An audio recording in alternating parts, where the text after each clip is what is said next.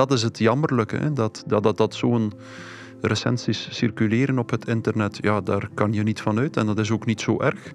Ehm, maar dat een universiteit zich erop beroept Ja. om een zo verregaande maatregel te nemen als het eh, verbieden van een boek eh, in een reeks colleges, eh, dat is eigenlijk eh, eh, jammer en, en, en dat roept eh, sterke vragen op.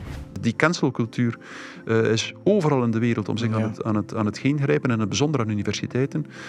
Wie tegen het woke-discours ingaat, wie tegen het coronadiscours ingaat, noem maar op, die komt onder enorme, enorme druk te staan.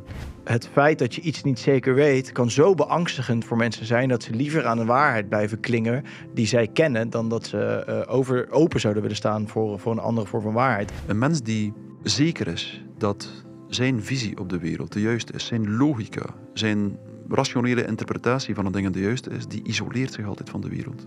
Dat, dat, je voelt dat bijna fysiek, vind ik. Als je tegenover iemand zit die zeker is dat hij het weet, maak je, maakt die mens, is het zeer moeilijk om met die mens echt contact te maken. Niets is dodelijker voor de liefde dan zekerheid.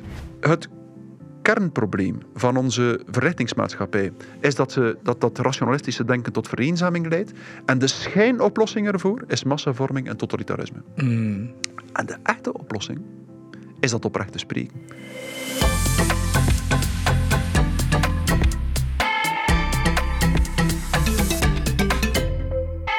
Welkom, welkom lieve vrienden bij een nieuwe aflevering van De Troemer Show. Nummer 110 vanuit onze mooie studio in Rotterdam met een hele bijzondere gast. Tweede keer dat hij in de studio komt, professor Matthias de Smet van de Universiteit Gent en ehm, tevens auteur van onder andere het boek De Psychologie van Totalitarisme. Dat woord kan ik inmiddels gewoon helemaal uitspreken. Daar heb ik heel lang heel veel moeite mee gehad om die zo uit te kunnen spreken. Zoals veel mensen. Ja, precies. Ja. Eh, ik ben heel blij dat Matthias er is vandaag. Eh, hij heeft zo onwijs veel gedaan de afgelopen twee jaar. En nu is hij weer met allemaal gekkigheid in het nieuws gekomen. Daar gaan we natuurlijk vandaag helemaal over praten.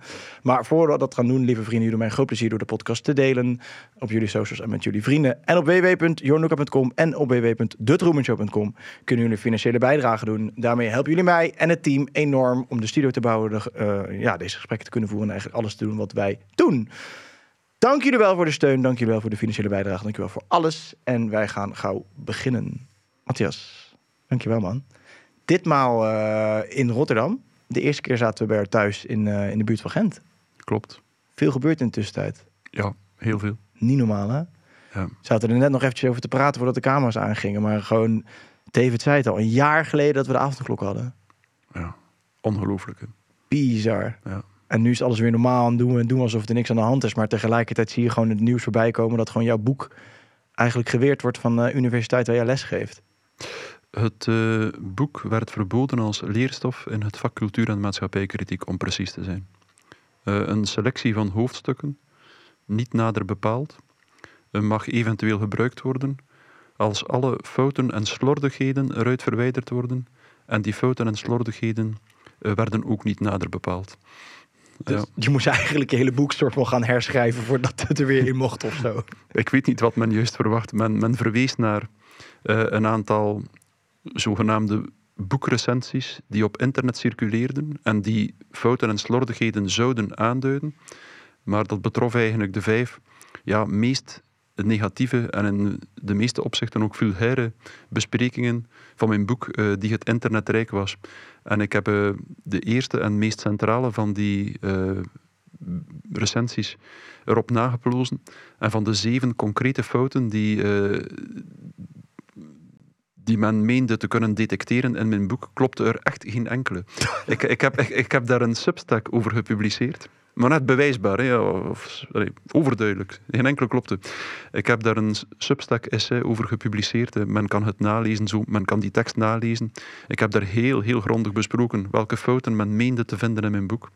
En dan heel eenvoudig aangetoond dat het, totaal geen fouten betrof.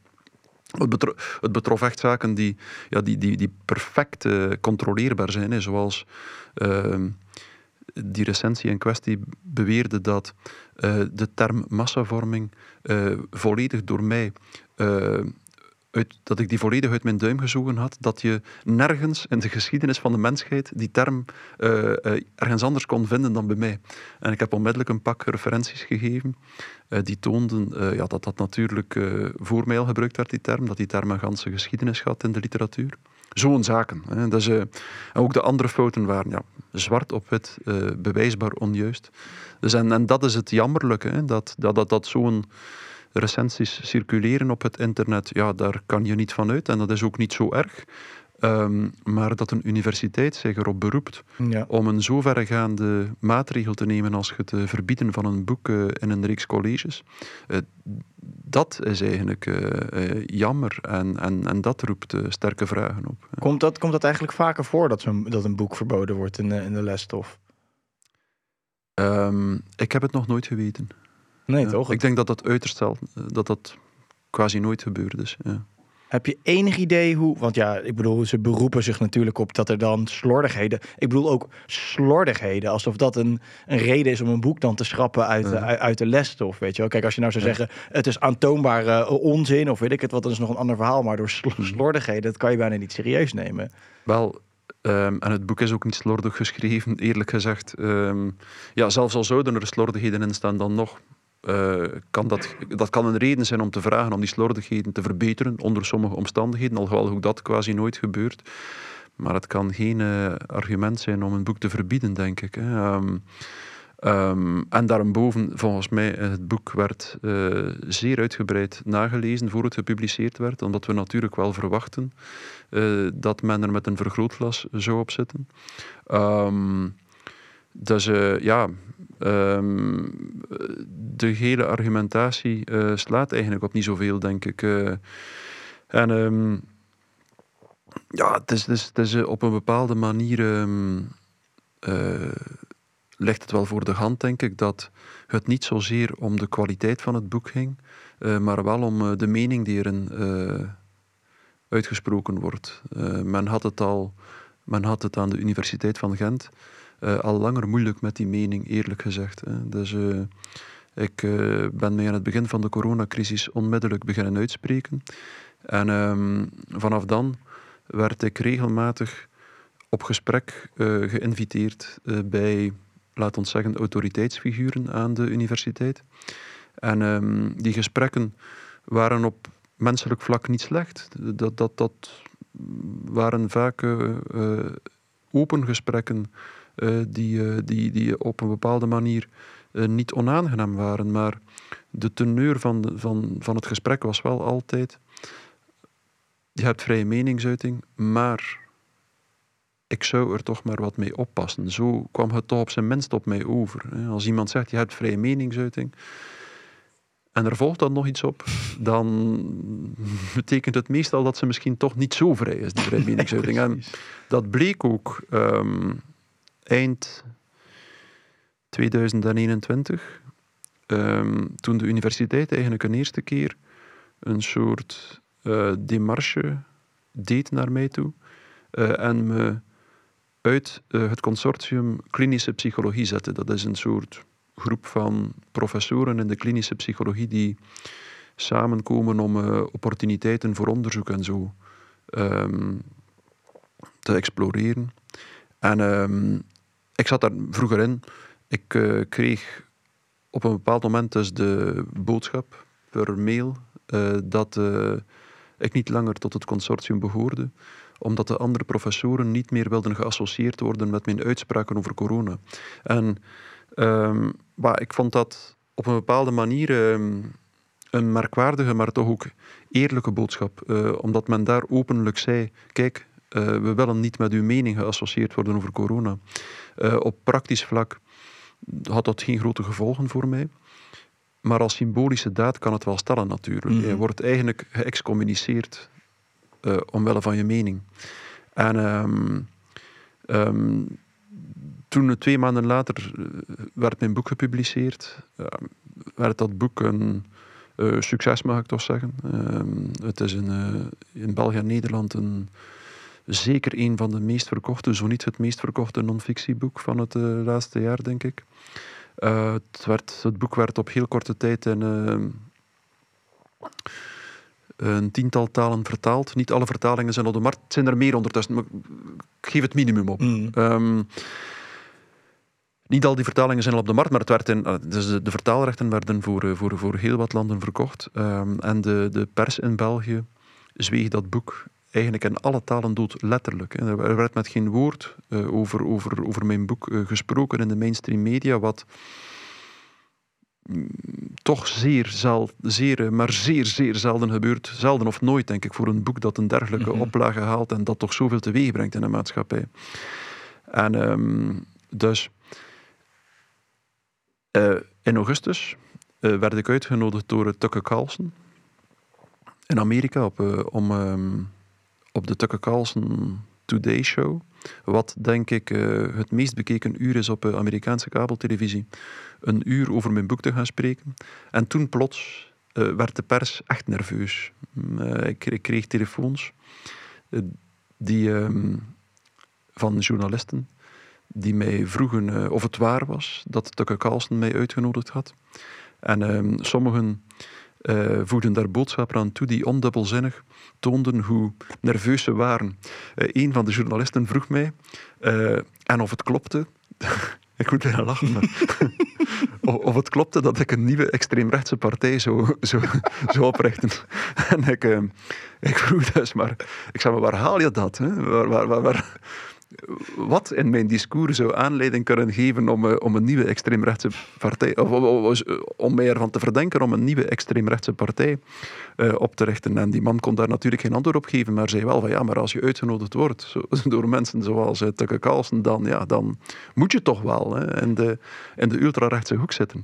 Ehm, ja, dat dan, en dus dat eh, interview met Tucker Carlson, dat ehm, ja, tot eh, werd een nog groter probleem voor de pers, denk ik, omdat Tucker Carlson zei dat het eh, zijn beste interview was dat hij in 30 jaar gedaan had. Mm. En ehm, ehm, daarna werd ik uitgenodigd door eh, Alex Jones. Dus de, de, de, de, niet, niet alleen een complotdenker, maar een veroordeelde, complot, Ja. ja, dat nog, ja.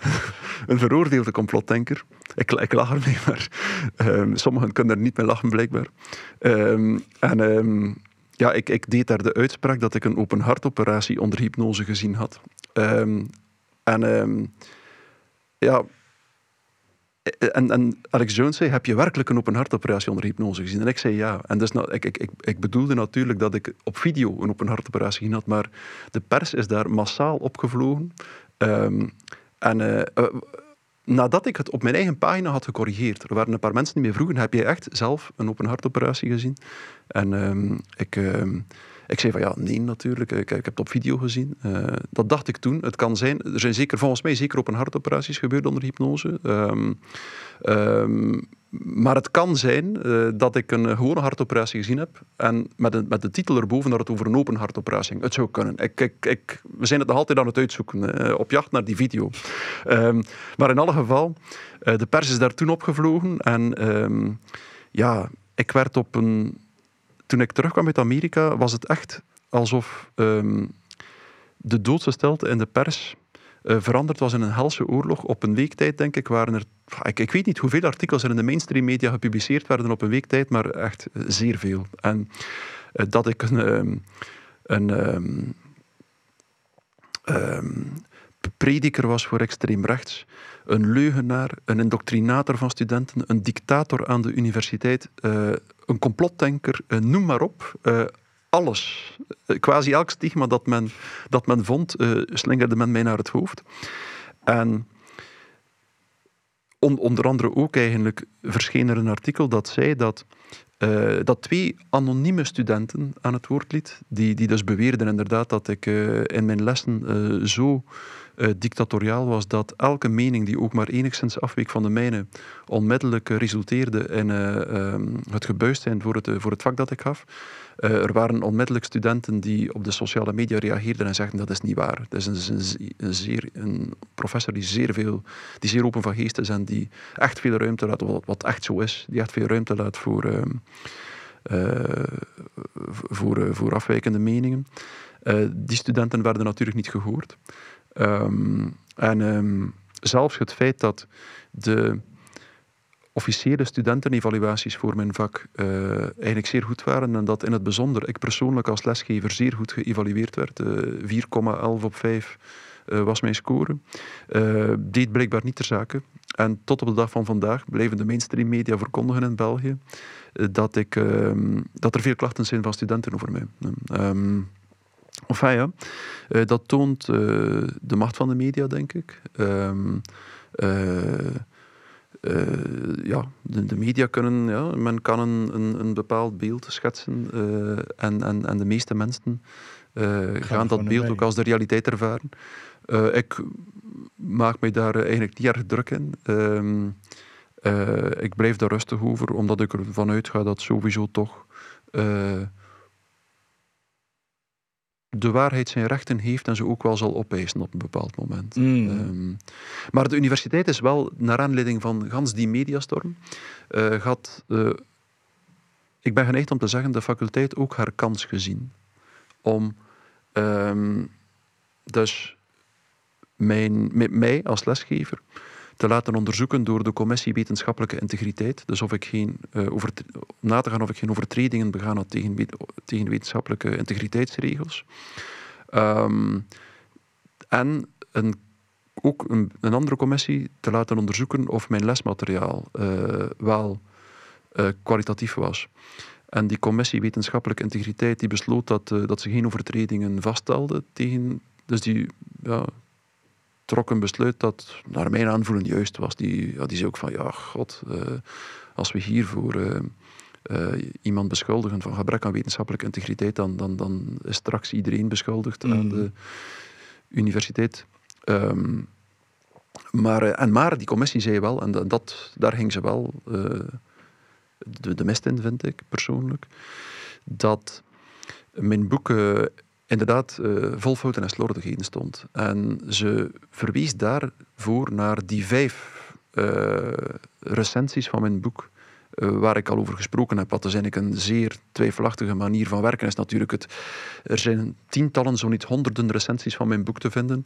Waarom er vijf uitnemen die zo extreem aan de negatieve kant zich bevinden en zo emotioneel en vulgair van toon zijn. Het zou heel verwonderlijk zijn mocht een dergelijke recensie op intellectueel vlak uh, eerlijk en correct zijn. En dat waren ze inderdaad absoluut niet volgens mm. mij. Dat, uh, zoals gezegd, heb ik ook besproken in die substack waar ik al naar verwees. Maar mijn, maar de, mijn faculteit heeft dat dus inderdaad ja, aangegrepen, of toch als een reden gezien om uh, de maatregelen te nemen die ze genomen hebben, zijnde um, het uh, uh, aanstellen van een andere verantwoordelijk lesgever voor mijn vak cultuur en maatschappijkritiek. en het verbieden van mijn boek als leerstof voor dat vak. zoals ook al gezegd, er mag eventueel een niet nader bepaalde selectie van hoofdstukken gebruikt worden, maar alleen als die niet nader bepaalde selectie van hoofdstukken gecorrigeerd is voor niet nader bepaalde fouten en slordigheden. ja. Bizar. Maar je geeft nog wel andere vakken, toch dan? Of niet? Of je mag alleen dat vak niet meer geven? Ja. Ik mag, ik mag in dat vak nog lesgeven, oh, wel. Okay. maar niet meer dan 50% van de lessen. Ah. En ik mag mijn boek niet meer als leerstof gebruiken. Nee, precies. Ja. Weet je wat ik nou zo bizar vind aan die situatie? Is jij schrijft een boek over totalitarisme en over, nou, eigenlijk precies hetgeen wat ze nu aan het doen zijn op jouw universiteit. Weet je wel? Dat, ik, je, soort van, dat is eigenlijk een beetje de waarschuwing of zo. En, en, da, en daar, ja, het is gewoon zo bizar. En dat gebeurt nu dus. Zeg maar, hoe. Eh, dit is, voelt gewoon iets als een, wat een totalitair regime zou doen, zeg maar. Een, een boek verbieden. Wat uh, tegen ingaat wat zij eigenlijk doen. Hmm. Snap wat ik bedoel? Dus het voelt... Ja, ja, zeer zeker. Ja. Veel mensen merken dat op. Hè. Um, het boek voorspelde precies wat er met het boek gebeurt. Precies. Um, ja. En uh, ja, natuurlijk, je kan dat uit meerdere uh, perspectieven bekijken. Hè. De universiteit zelf zou wel echt zeggen, ja, maar dit gaat gewoon over een beoordeling van de leerstof van een vak. Um, en uh, een opleidingscommissie van een universiteit heeft het recht om te oordelen dat een bepaalde leerstof niet geschikt is. Uh, ik snap wel dat uh, zij het zo zouden verwoorden, maar naar mijn gevoel, als je het verbieden van het boek ziet en de historische reeks waarin het past, bijvoorbeeld de gesprekken die ik moest voeren, het uit het consortium klinische psychologie gezet worden. Um, de artikelen die sommige collega's over mij geschreven hadden, die altijd zowel van niveau als van ehm, eh, stijl eh, eerder beschamend waren voor een academicus, toch vind ik. Eh, als je het in die reeks ziet, ja, wie zou er nog geloven dat dit werkelijk een kwestie is van de kwaliteit van leerstof Mm. en geen sanctionering van de mening van een professor? Ja, ik denk dat je toch al op een bepaalde manier ehm, erg aan tunnelzicht moet leiden om, om, om, om, om, om te geloven dat het niet primair een, een, een, een afrekening is uh, ten aanzien van iemand met een andere mening. Mm. Dat is mijn mening. Ja. Um, maar inderdaad, en uh, nog, nog een bepaalde ironie die in, in, in, in, dit, in dit proces wel opvalt, is dat um, ik het vak cultuur en maatschappijkritiek gaf. En dat blijkbaar alles toegelaten is in dat vak, behalve cultuur- en maatschappijkritiek um, ja, je kan er ook moeilijk, uh, moeilijk naast kijken dat er ook daar een bepaalde ironie in de zaak geslopen is. ja, ja. klein beetje ironisch ja. is het, ja. Maar ik, ik vind wel, je kan er wel om lachen ergens of zo. Terwijl, en, kijk, en ergens denk ik, lachen is dan het beste medicijn als je met dat soort absurditeiten te maken krijgt. Maar ik wil ook weer niet gelijk eroverheen stappen dat dit gewoon wel best wel heftig is wat er gebeurt. En ik kan me voorstellen voor jou ook best wel ingewikkeld moet zijn om je in zo'n kolossaal, um, ja, toch on, onrecht systeem uh, je te moeten manoeuvreren en bewegen eigenlijk. Ja, het kan niet makkelijk zijn. Nee, dat is niet altijd gemakkelijk. Um, ik heb de laatste drie jaar geleerd dat de enige manier om als kritische stem overeind te blijven, is om rustig onder te blijven en um, het, de modder die op sociale media naar je gegooid wordt, het eventuele institutionele onrecht uh, uh, dat uh, er je te beurt valt, um, niet aan je te laten kleven. Ik probeer het altijd echt het kan wat merkwaardig klinken, maar positief te bekijken. In die zin, als er iemand modder naar mij werpt, doe ik wat ik zelf het moeilijkste vind, maar wel het belangrijkste. Ik zoek onmiddellijk in de modder of er een klein stukje waarheid in zit. En als er een klein stukje waarheid in zit, dan haal ik het eruit en leer ik er iets uit. Uh, er, zijn mensen die, mij, uh, die al veel modder naar mijn hoofd gegooid hebben. En heel soms zit daar iets tussen dat enigszins klopt dan probeer ik dat eruit te leren. En dan valt het mij op, als je uh, open staat voor het klein beetje waarheid dat in de modder zit, uh, dat uh, de modder je dan ook niet zo zwaar valt. Dat is het eerste. En ik probeer ook altijd in de ander, net zoals bijvoorbeeld nu aan de universiteit, maar ook ruimer, toch een mens te blijven zien. Um, en ik denk dat men dat ook is. Ik denk eerlijk gezegd dat de universiteit dat besluit genomen heeft onder een soort gepercipieerde druk. Men um, had waarschijnlijk het gevoel dat men het bijna niet kon maken ten aanzien van een deel van de publieke opinie om in de krant gewoon te zeggen dat de Smet zijn boek gewoon verder mocht gebruiken aan de Universiteit van Gent. Ik denk dat men eigenlijk onder die druk een soort noodzaak heeft gevoeld om het boek niet meer toe te laten. En daar voegen zich dan ook nog een aantal kleinmenselijke sentimenten aan toe die spelen bij collega's aan de universiteit soms. Uh, er zijn daar zonder twijfel mensen, ik noem nooit namen, maar die het heel moeilijk hebben om een andere mening te verdragen. Zeker als die mening uh, in twijfel trekt. Uh, of ze wel die grote wetenschappers zijn die ze geloven dat ze zijn. zeker als die mening um, inderdaad fundamenteel het mens- en wereldbeeld in vraag stelt van waaruit zij uh, waarin, waarin zij uh, toch vaak wel fanatiek geloven. Dus um, die factoren samen hebben er wel echt toe geleid dat uh, mens ja, mijn boek verboden heeft. vind ik dat menselijk? Ja. vind ik het tolereerbaar? Nee. Het kan niet volgens mij dat een universiteit op die gronden een boek verbiedt en een professor zijn vak ontneemt. Dus maar de, de, de, de kunst blijft voor mij wel om in de ander altijd een mens te blijven zien, denk ik. Uh, uh, en dan maakt het je niet kapot. Dat is mijn voorzichtige indruk. Dan blijft het allemaal niet zo kleven. Um, maar het is soms absoluut niet gemakkelijk, ook niet op de sociale media, waar je echt mensen hebt die ja, toch wel een echt merkwaardige obsessie vertonen voor dissidente stemmen, vooral mensen die anders denken. Um, je, je bent wellicht vertrouwd met de uh, Laurens Buis, uh, of, of, de historie rond uh, Laurens Buis hier in Nederland, professor van de UvA, die ook voor een flink stuk gecanceld werd. En ook hij, net als ik, krijgt eigenlijk af te maken met een, eigenlijk een klein aantal mensen die op de sociale media er werkelijk een soort dagtaak van maken om um, um, aan negatieve berichtgeving omtrent ons te doen, die de universiteit aanschrijven met elke uh, mogelijke uh, tekortkoming die, die men ons kan verwijten. En die op die manier, en dat is zeer jammer, eigenlijk er soms in slagen om toch een, een, een, invloed uit te oefenen op de universiteit. En dat is eigenlijk een zeer kwalijk teken destijds, denk ik, dat universiteiten ehm, zich ehm, laten beïnvloeden door dergelijke stemmen waarvan men nogthans, als men zowel naar de stijl als naar de inhoud kijkt, direct kan zien, ja, dat is absoluut niet uh, van, een van een hoog niveau, uh, om niet te zeggen, uh, dat is van een zeer laag niveau. Mm. Dus dat is een, een kwalijk teken destijds, um, um, dat inderdaad, waar we reden hebben om ongerust over te zijn, of op zijn minst om, om, om ons over te bezinnen. Hè. Je, je, die cancelcultuur uh, is overal in de wereld om zich ja. aan, het, aan, het, aan het heen grijpen, en het bijzonder aan universiteiten. Uh, wie tegen het woke-discours ingaat, wie tegen het coronadiscours ingaat, noem maar op, uh, die komt onder enorme enorme druk te staan. Maar ik denk ook inderdaad dat het wel doorgaans een hele kleine groep is met gewoon een hele harde stem. En, en ik geloof, als ik zo naar cancel culture breed kijk, is het vaak zo. En wij hebben het natuurlijk zelf met Dead Spirit ook al een aantal keer meegemaakt. Maar um, is het dat bedrijven, in dit geval bedrijven, universiteit is natuurlijk een ander verhaal, maar dat bedrijven uh, niet meer eigen idealen hebben. En eigenlijk, misschien geldt dat wel voor de hele samenleving. Men heeft niet echt meer eigen idealen. En kijkt naar de buitenwereld voor hoe die idealen zouden moeten zijn. En als er dan een, een partij komt, net als wij, die daar dan anders in staan of zo, vinden ze dat eigenlijk vaak nog prima.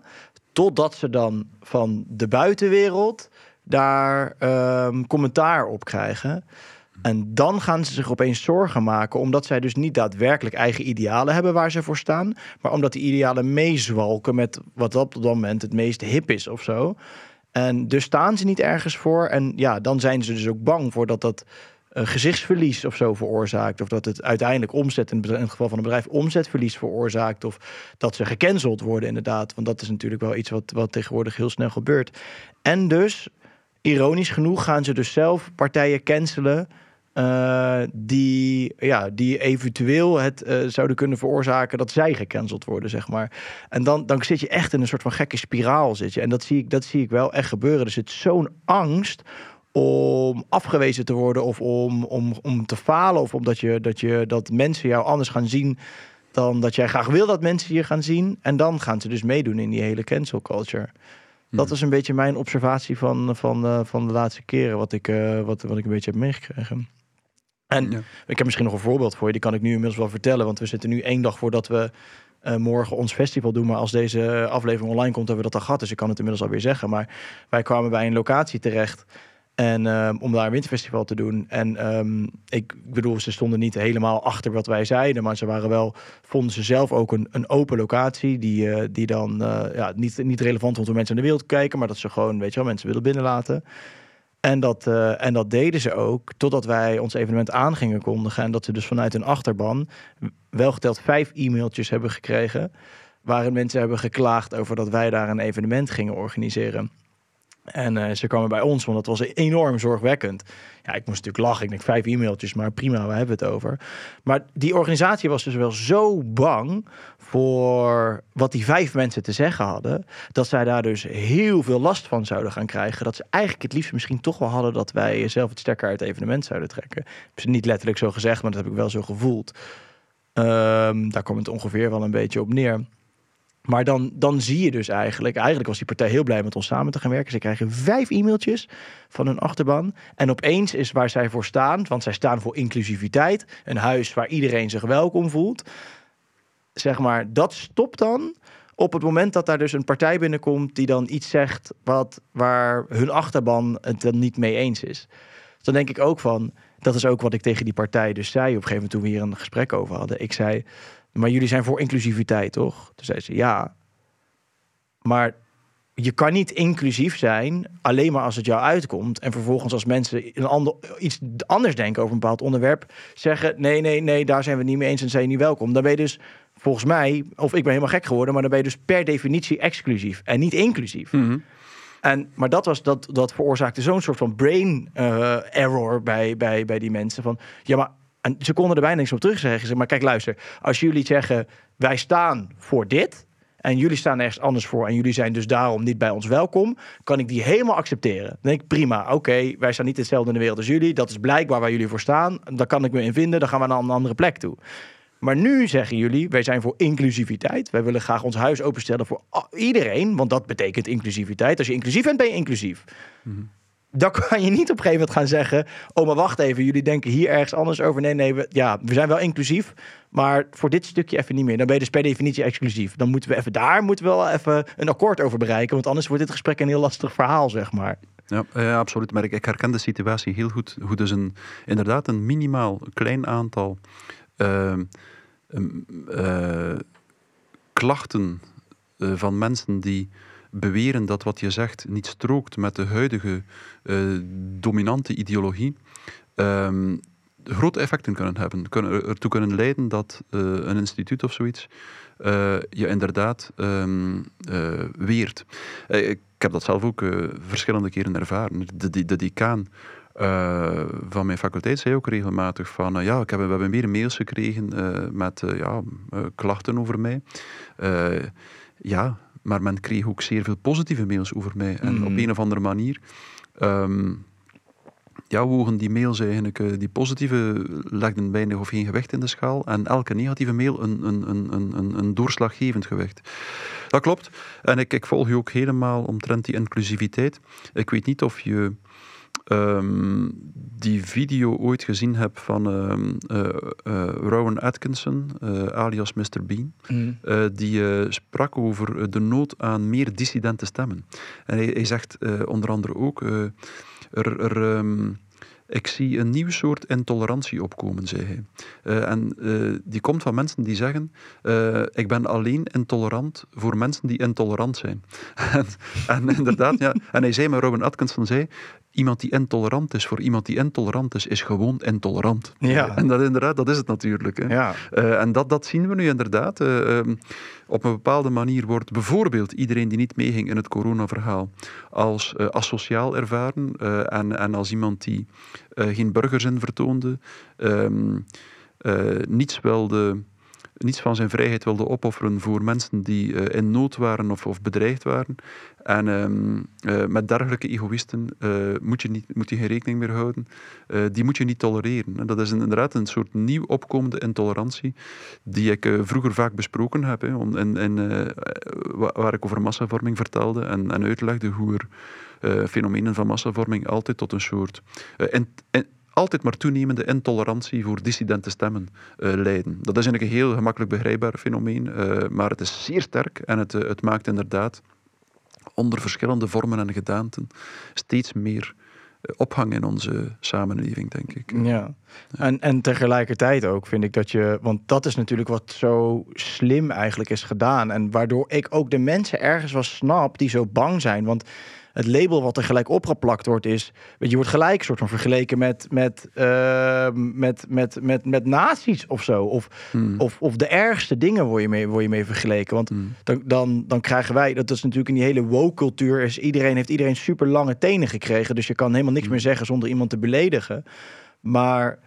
Um, dat, ja, je, wat je dus ziet is dat je dus dingen opgeplakt krijgt als, als uh, ja, nou ja, uh, antisemiet of uh, homo-hater of zo. Terwijl nooit heeft iemand iets in die richting iets gezegd. Maar dat hmm. is dan wat die kranten, en dat is bij jou ook doen, dat oppakken en dan krijg je een stempel opgedrukt. En dat is waar mensen mee aan de haal gaan. En ergens snap ik het dan ook wel als je zo'n artikel leest en je gelooft wat de mainstream media schrijft. Want je weet natuurlijk dat ze bij ons over in ons evenement waar jij ook hebt gesproken in Ahoy, hebben ze dus uiteindelijk ook een soort frame op proberen te pakken dat het een antisemitisch gedachtegoed zou, uh, zou aanhangen. Nou, je bent er geweest. Dus natuurlijk helemaal geen woord van, uh, van waar. Maar dat is wat ze doen. En vervolgens lezen mensen dus die de media serieus nemen wel antisemitisme geplakt aan that spirit. Ja.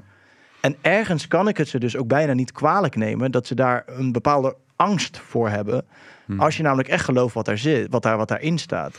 Ja, er is dus maar één oplossing. Um, mensen moeten um, de autoriteit van de media en bij uitbreiding eigenlijk ook van wat zich nu als wetenschap profileert, maar dat niet is, uh, op een gezonde, kritische manier in vraag leren stellen. Dat is de enige oplossing. Dat is de, dat is de enige manier om te zorgen dat uh, dat desastreuze effect van de media uh, er, er, er, niet meer is. Hè. En dat is ook.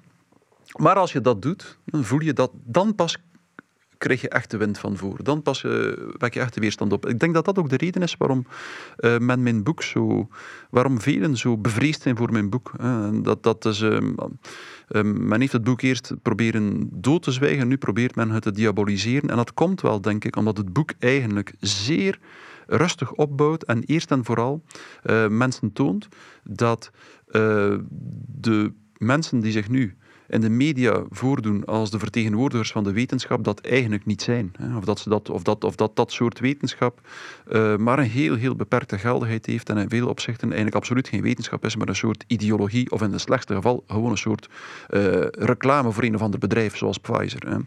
Um, en in mijn boek leg ik dat, ik begin daarmee. Ik denk dat dat het belangrijkste is. We moeten tonen dat, dat, dat, dat die, uh, datgene waar mensen nu een soort onwankelbaar geloven hebben, uh, dat dat geloof misplaatst is. En dat, dat, dat, dat, dat, dat de media uh, niet zomaar de feiten brengen en dat de wetenschappers ook niet zomaar wetenschap, of dat de mensen die doorgaan voor wetenschappers ook niet zomaar wetenschap brengen. En ik denk ook dat het daardoor is, als je dat eerst doet, voor je je eigen verhaal brengt, moet je eigenlijk eerst en vooral die autoriteit relativeren. Anders, zolang mensen in die autoriteit van de media geloven, zolang ze in de autoriteit van uh, de zogenaamde experten geloven, uh, gaat je alternatieve verhaal geen greep hebben. Het eerste wat je moet doen is eigenlijk die uh, autoriteit zelf in vraag stellen.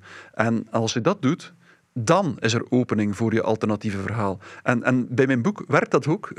het, is, het gebeurt zeer vaak dat, dat iemand mij zegt: Ik heb mij, uw boek cadeau gegeven aan mijn moeder die nog helemaal in het verhaal geloofde, of aan mijn broer of aan een vriend die nog helemaal in het, in het uh, mainstream verhaal geloofde.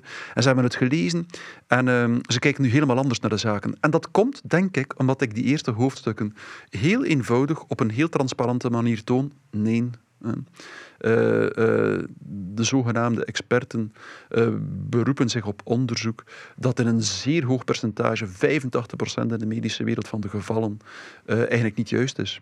En ehm, daar moeten we mee beginnen, denk ik. En daar spelen alternatieve media, zoals uh, jouw kanaal, ook een, grote rol in, denk ik. Dat is, we, we, moeten eerst en vooral tonen van, ja, als men in de mainstream media zegt dat Rusland de Nord Stream pijpleiding opgeblazen heeft, moet je dat dan direct geloven? volgens mij niet. Rusland kon ook wel gewoon de kraan toegedraaid, hadden, hadden, ze, de, hadden ze de toevoer van gas naar, naar Europa willen verminderen. Um, dus ja, um, je voelt ook dat het systeem, als we het zo willen noemen, precies daar zo bang van is. Dat mensen het vertrouwen ver, zouden verliezen in wat er in de media gezegd wordt. Ik begrijp dat als mens. Ja, dat zij daar bang voor zijn. Men, men, voelt dat in dat geval het ganse systeem wankelt. En dat is een gevaar. We moeten voorzichtig zijn. We moeten niet noodzakelijk leiden naar een volledige collapse van het systeem. We moeten, denk ik, vooral proberen nadenken samen over een goed alternatief, een ander mens- en wereldbeeld en een nieuwe manier om een samenleving te organiseren. Uh, dus uh, we moeten niet uh, al te enthousiast alles proberen omver te werpen, maar het is echt nodig uh, dat mensen uh, uh, niet langer meegaan in een soort media en, en, en berichtgeving die overduidelijk, eigenlijk, als we eerlijk zijn, 90% indoctrinatie en propaganda is mm. en nog een 10 schamele procenten met feiten te maken heeft. Ik las laatst wel, ik zat te denken, heb ik ooit iets gelezen in de mainstream media wat ik vind kloppen. Ik las laatst dus een, een artikel in, eh, volgens mij nu.nl of de NOS of zo hier. En eh, da- dacht ik, voor het, voor het eerst lees ik iets waar ik denk van, ja, dit, dat is niet op de hoofd, dat is natuurlijk ergens op een kleine pagina. Dit is nou supergoed, want dat ging over het belang van het verwerken van je kindtrauma's. Toen dacht ik, ja, heb ik hier natuurlijk veel podcasts over gemaakt. Ik denk, oké, nou, dit is, dit is dat, dit vind ik dan wel weer goed als dit, zeg maar, als dit nu een soort van populairder wordt en dit dan inderdaad werkelijk in de media gaan komen. Dan denk ik, want daar hebben we nog wat aan.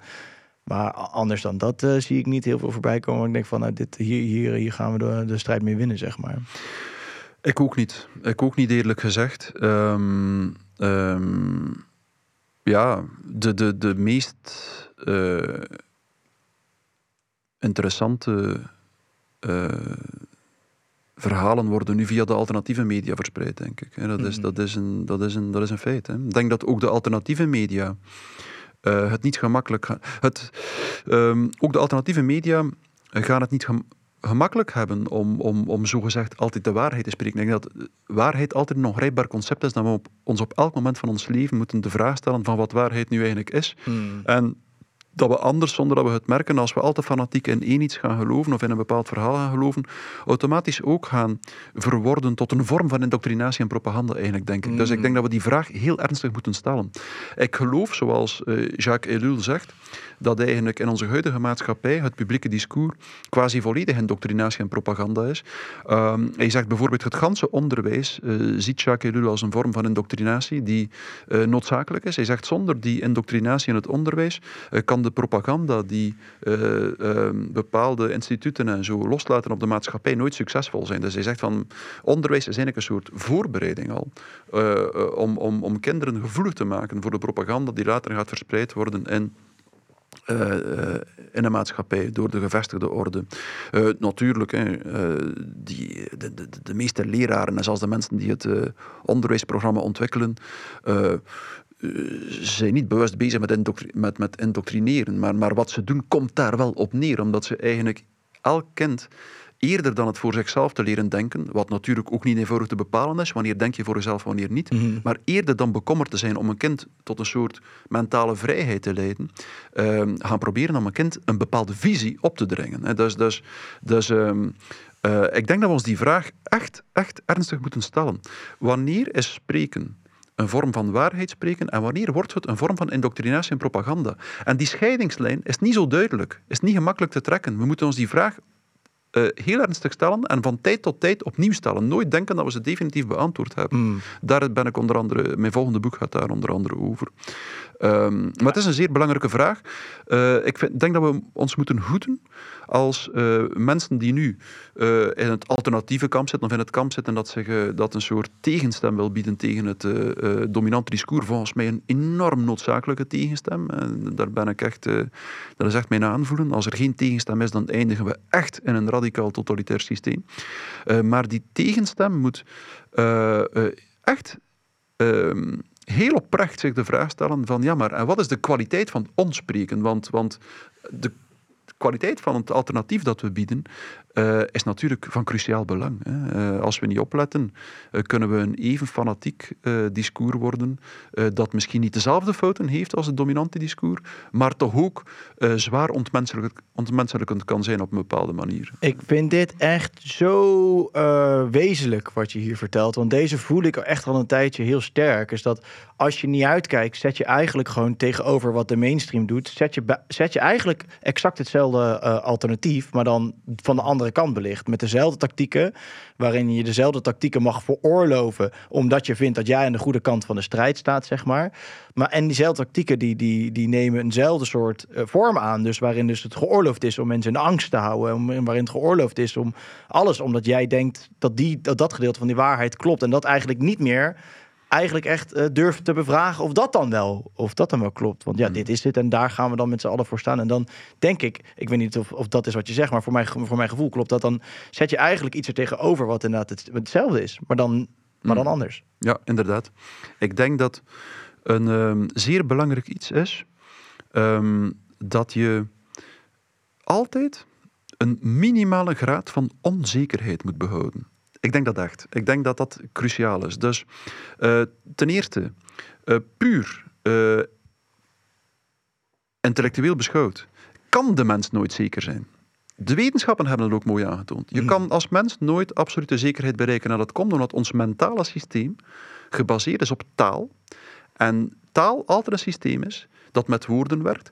En om de betekenis van een woord te bepalen, heb je altijd een ander woord nodig. En voor dat andere woord heb je weer een ander woord nodig om de betekenis te bepalen. En zo kom je altijd een woord tekort, letterlijk, om de betekenis van de dingen definitief vast te zetten. Alleen een idioot wil het laatste woord hebben. Het laatste woord bestaat niet. Hè? Maar letter, dat zorgt dat de mens, in tegenstelling tot een dier, constant onzeker is. In het menselijke bestaan, we denken vaak dat de mens zich onderscheidt van een dier doordat hij veel meer weet. En, maar dat is eigenlijk niet waar. Hij onderscheidt zich in de eerste plaats van een dier doordat hij constant geconfronteerd wordt met een gebrek aan weten. Je zal een dier, ik heb dat al regelmatig gezegd, mensen lachen daarmee, maar ik bedoel het heel serieus. Je zal een dier nooit zien zitten piekeren op een bank en zich afvragen wat de zin van zijn leven is, of een ander dier hem wel graag ziet, wat er komt na de dood. De mens doet dat constant. De mens wordt constant geconfronteerd met onzekerheid en gebrek aan weten. En dat komt, dat is ook de essentie van zijn leven. En je kan daar bang van zijn, van die onzekerheid, wat veel mensen zijn, en Mm. totalitaire mensen in het bijzonder.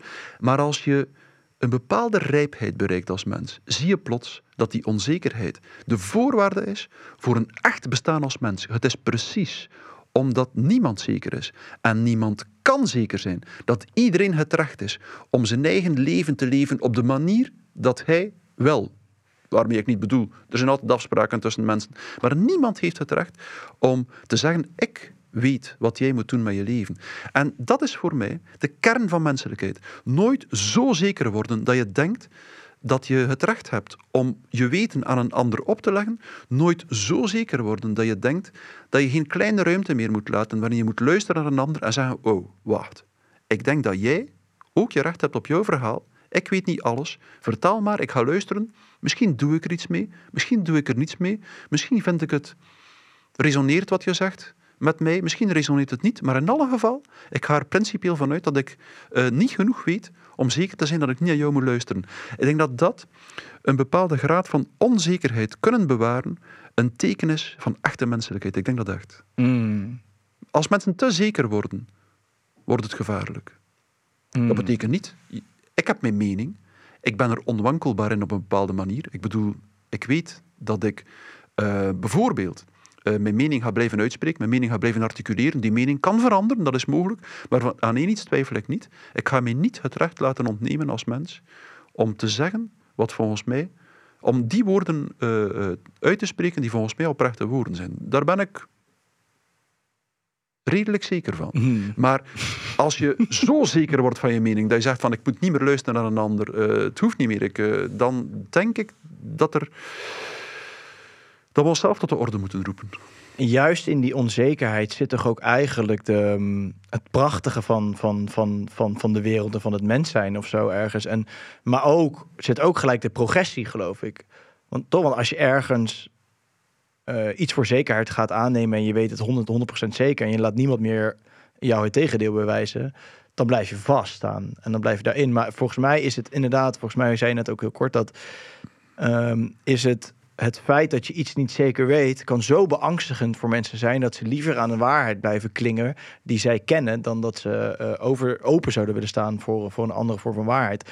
En dat vind ik, dat zie je in, in de mensen die nog in het, in het mainstream narratief geloven. Maar dat vind ik ook dat je ziet eh, aan de andere alternatieve kant hoor. Dat het echt starvastig vasthouden is aan een bepaald narratief. Want dit klopt. Per, het wordt zwart-wit dan op een gegeven moment. En het wordt heel zwart-wit op een gegeven moment. En dan, dan vergeten we denk ik soort van de hele grote grijze eh, tussengebieden die, die er altijd wel in zitten of zo. Ja, dat denk ik ook. En vooral ehm, als we eh, te zeker worden van onze theorie, eh, van onze opvatting, stoppen we op een bepaalde manier met te resoneren met de wereld. Dat valt mij echt op. Je moet de dingen rondom u een stuk als een mysterie kunnen ervaren, om ze echt toe te laten en om ze echt te ervaren op een niveau dat geen mentaal niveau is, maar een gevoelsmatig niveau. Een mens die zeker is dat zijn visie op de wereld de juiste is, zijn logica, zijn rationele interpretatie van de dingen de juiste is, die isoleert zich altijd van de wereld. Dat, dat, je voelt dat bijna fysiek, vind ik. Als je tegenover iemand zit die zeker is dat hij het weet, maak je, maakt die mens, is het zeer moeilijk om met die mens echt contact te maken. Niets is dodelijker voor de liefde dan zekerheid. Vind ik. Als je in de confrontatie met iemand die zeker weet dat, je, uh, dat hij al alles weet uh, en dat hij ook jou wel kent, um, uh, verschrompelt de liefde als een, ja, als een, als een, als een, als een bloemetje onder de woestijnzon. Mm. Um, dat um, dat we zijn in de voorbije paar eeuwen uh, gaan geloven op een fanatieke manier uh, dat uh, een rationele kennis van de wereld de basis van ons bestaan en de basis van onze samenleving moet zijn. En um, ik denk dat dat uiteindelijk de reden is waarom onze samenleving zo sterk aan het ontmenselijken is. Uh, er, is een soort, er zit een gevaar in rationaliteit. Ik bedoel daarmee niet dat we moeten stoppen met rationeel te zijn. Ik denk echt dat we de weg van de rationaliteit zo ver mogelijk moeten gaan. Maar als we hem echt zo ver mogelijk gaan, uh, zoals de grote wetenschappers gedaan hebben, dan komen we er altijd op uit dat de kern van het leven niet rationeel is. Mm. Dat de kern van het leven irrationeel is. De kern van het leven zich niet laat grijpen door uh, rationaliteit. En dus dat is voor mij het belangrijkste. Die weg van de rationaliteit moeten we gaan, en zo ver mogelijk, maar het mag geen doel op zich worden. Het doel moet zijn om te arriveren op een grens ervan, waarin, waarin er zich een ander soort contact met de wereld opent. Veel meer een resonerend en levend contact, een invoelend, een intuïtief contact. En uh, ik denk dat dat de, de werkelijke uh, revolutie is die we als cultuur moeten zien te, te realiseren. We moeten begrijpen dat uh, rationele analyse, rationeel kennen, wetenschap. Um, uh, belangrijk is en, en, en, dat we, dat we de weg van de rationaliteit moeten gaan, uh, maar dat uiteindelijk het einddoel van de rit niet ligt in rationele kennis, maar in een ander soort kennen van de wereld. En ik vergelijk dat altijd met de. Of ik, ik, ik, ik, ik denk dat de samurai-cultuur onder andere daar enorm ver in stond. die cultuur, net zoals zeer veel andere. klassieke disciplines, zag het rationele deel van een leerproces als het begin.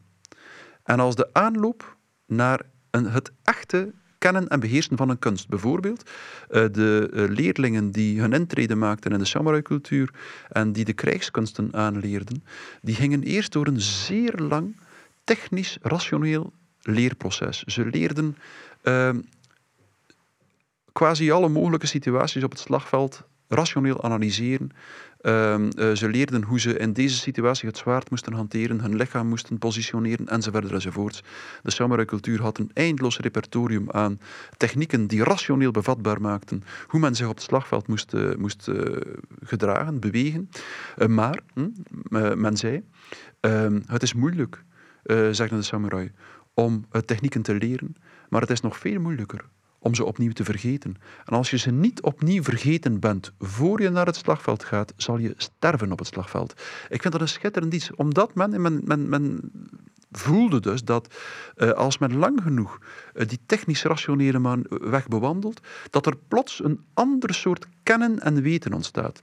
Een soort kennen en weten dat intuïtief invoelend is. En in de samurai-cultuur ging men daar enorm ver. Men werd slechts aanzien als een meester als men de zogenaamde Godan-test passeerde. Dat wil zeggen, een test waarbij de leerling uh, op een seiza zit, op de knieën, in een zaal zat en een grootmeester met een zwaard van achter hem naar het hoofd hakte.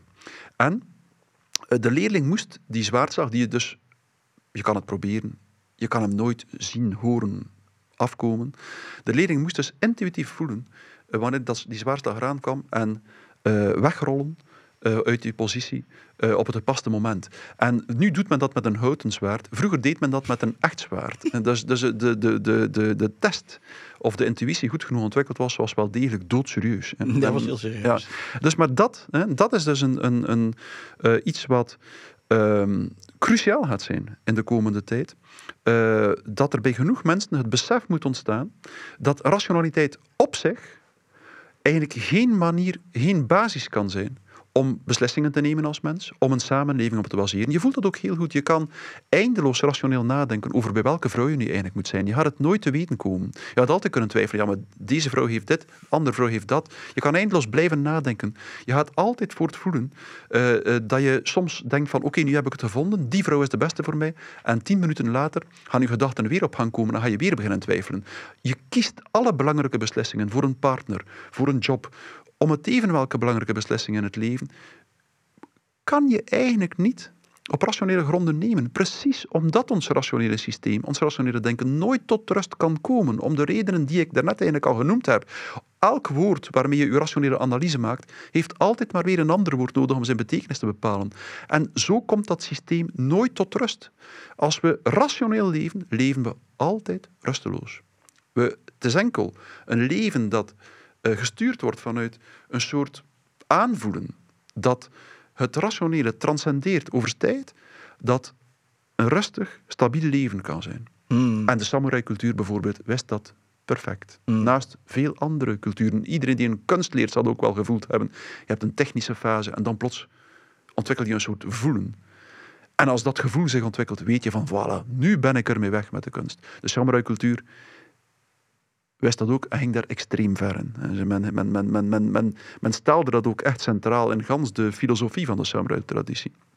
Stond er ook centraal. En men wist van, uh, het is de aanloop naar iets dat het, uh, het rationele uh, absoluut overstijgt. En daar zijn we als verlichtingscultuur nog niet helemaal aan toe. De grote wetenschappers hebben ons dat eigenlijk al voorgetoond. Lees de werken van de grote fysici van de 20e eeuw, Niels Bohr, Heisenberg, Schrödinger, Max Planck. En ze gaan daar eigenlijk allemaal op hun manier de nadruk op leggen dat men de wereld van bijvoorbeeld zelfs de materie nooit helemaal rationeel kan begrijpen, verre van dat de essentie van die wereld zich onttrekt aan rationaliteit. Mijn favoriete quote is er een van Niels Bohr. Ik, ik, ik, ik uh, uh, citeer hem regelmatig. Um,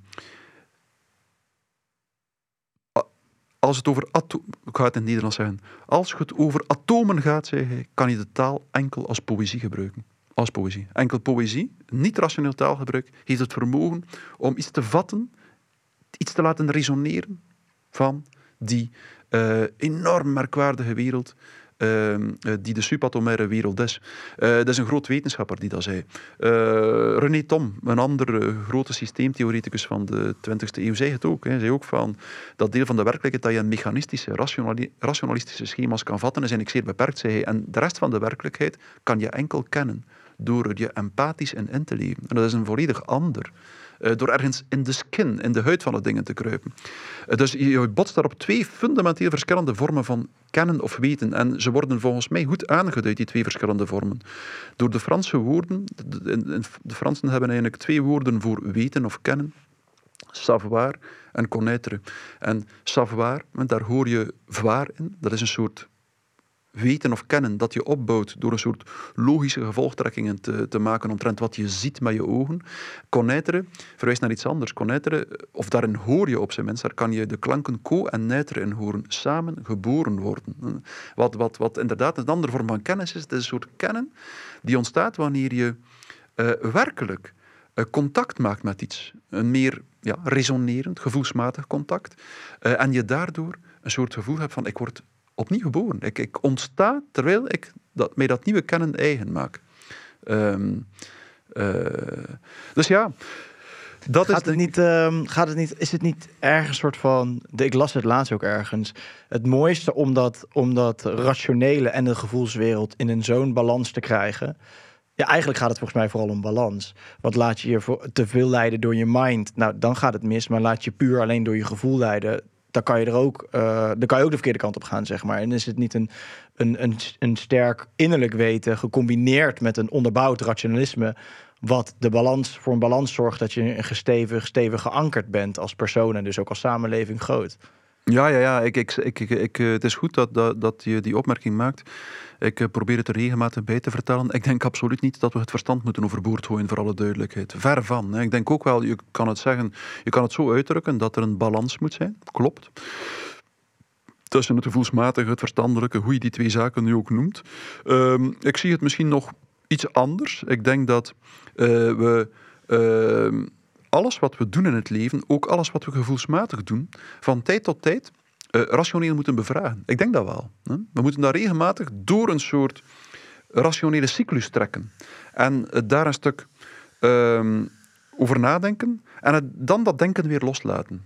En weer op een vernobeld gevoel overschakelen. Ik heb de indruk dat als, je als, als mens leven we eigenlijk allemaal, of we het nu weten of niet, gevoelsmatig. Ik denk dat echt. Ik denk dat we eigenlijk allemaal gevoelsmatig leven. Maar sommigen uh, verzanden in een eindeloos piekeren en nadenken en rationeel proberen grip krijgen op, op uh, uh, hun gevoelsmatige belevingen. En je moet daar weer van afgeraken op een bepaald moment. Je moet, je moet mm. het, kunnen het denken weer kunnen loslaten. En, en, en, dan zal je zien dat u die cyclus van uh, rationele nadenken een spoor heeft nagelaten.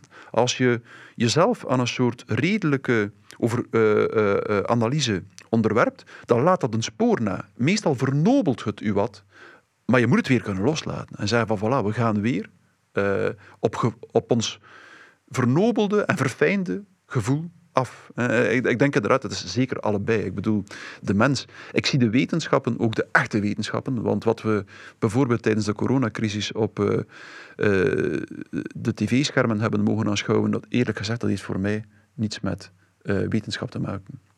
Dat is indoctrinatie, propaganda, uh, een vorm van reclame in sommige gevallen. Mm. Uh, ik zie dat, ik zie daar, ik, dat is voor mij, uh, en men kan mij die mening kwalijk nemen of niet, maar ik ga ze wel blijven uitspreken, dat is voor mij geen wetenschap. En volgens mij, mocht je nu, en dat zou interessant zijn, een terugblik een analyse maken van wat er toen allemaal gezegd is, ik vraag mij af, wat er nog overeind zou blijven, wat, van wat toen allemaal gezegd was over de effectiviteit van de vaccins, de effectiviteit van mondmaskers, de effectiviteit van lockdowns. Ik wil het wel nog eens zien. En wat Voor mij las ik laatst een heel artikel ook over, uh, over mondkapjes, dat het juist nu naar buiten komt. Nou, dat wist natuurlijk al lang, maar dat het juist nu ook officieel gezegd wordt dat ze daar al een fout in hebben gemaakt.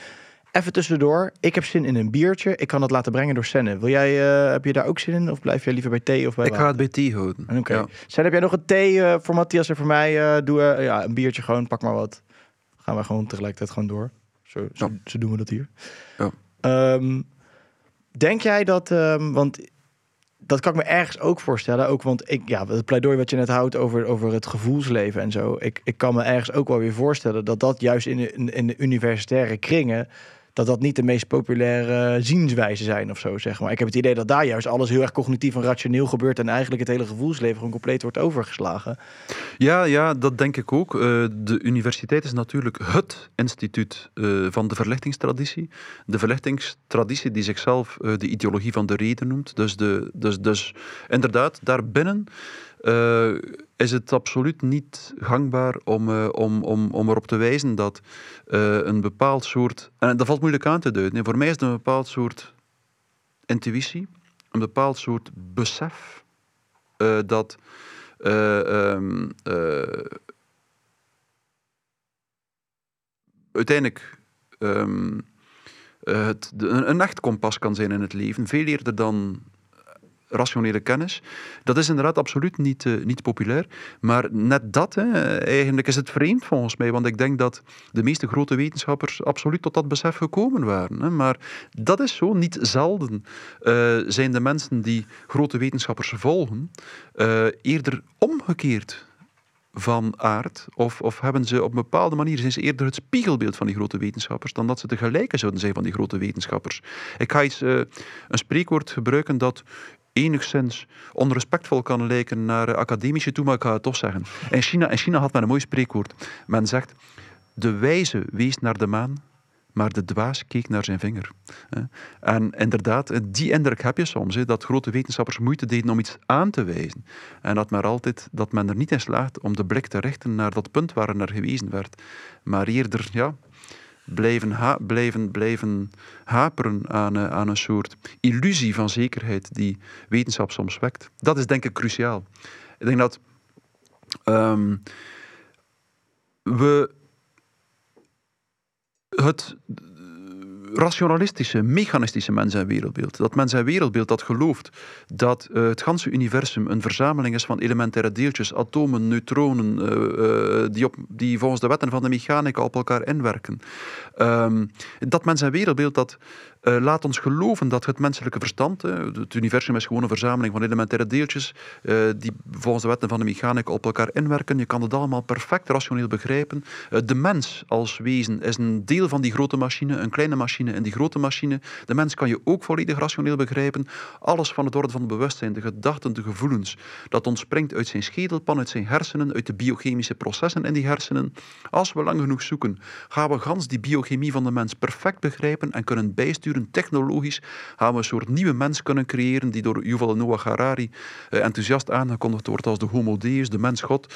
Uh, dus gans dat wereldbeeld uh, drijft op een soort fanatiek geloof in het menselijke verstand en in het geloof uh, dat het menselijke verstand de mens uiteindelijk in een soort artificieel gecreëerd technologisch paradijs zal brengen, waar hij niet meer zal sterven, waar hij niet meer zal lijden, waar hij in een constante toestand van biochemisch opgewekt geluk zal verkeren. En dat is eigenlijk um, wat dat uh, mens en wereldbeeld denk ik zo aantrekkelijk maakt en waarom mensen zo enorm vasthouden aan dat geloof dat de mens met zijn verstand uiteindelijk alles zal kunnen begrijpen. Terwijl, en dat is het rare, hè, terwijl de grote wetenschappers eigenlijk zo hun best hebben gedaan om de mensen wakker te schudden en te zeggen, ons verstand is enorm beperkt. Ons verstand is eigenlijk nooit in staat kan veel veranderen, veel verklaren. We kunnen misschien de ruimte ingaan, ermee supersnel internet maken. Maar er gaat zich altijd iets onttrekken aan dat verstand. Als je een plant analyseert rationeel, ga je ze in vergaande mate begrijpen, maar iets ga je er niet in begrijpen. Iets ga je niet kunnen grijpen rationeel.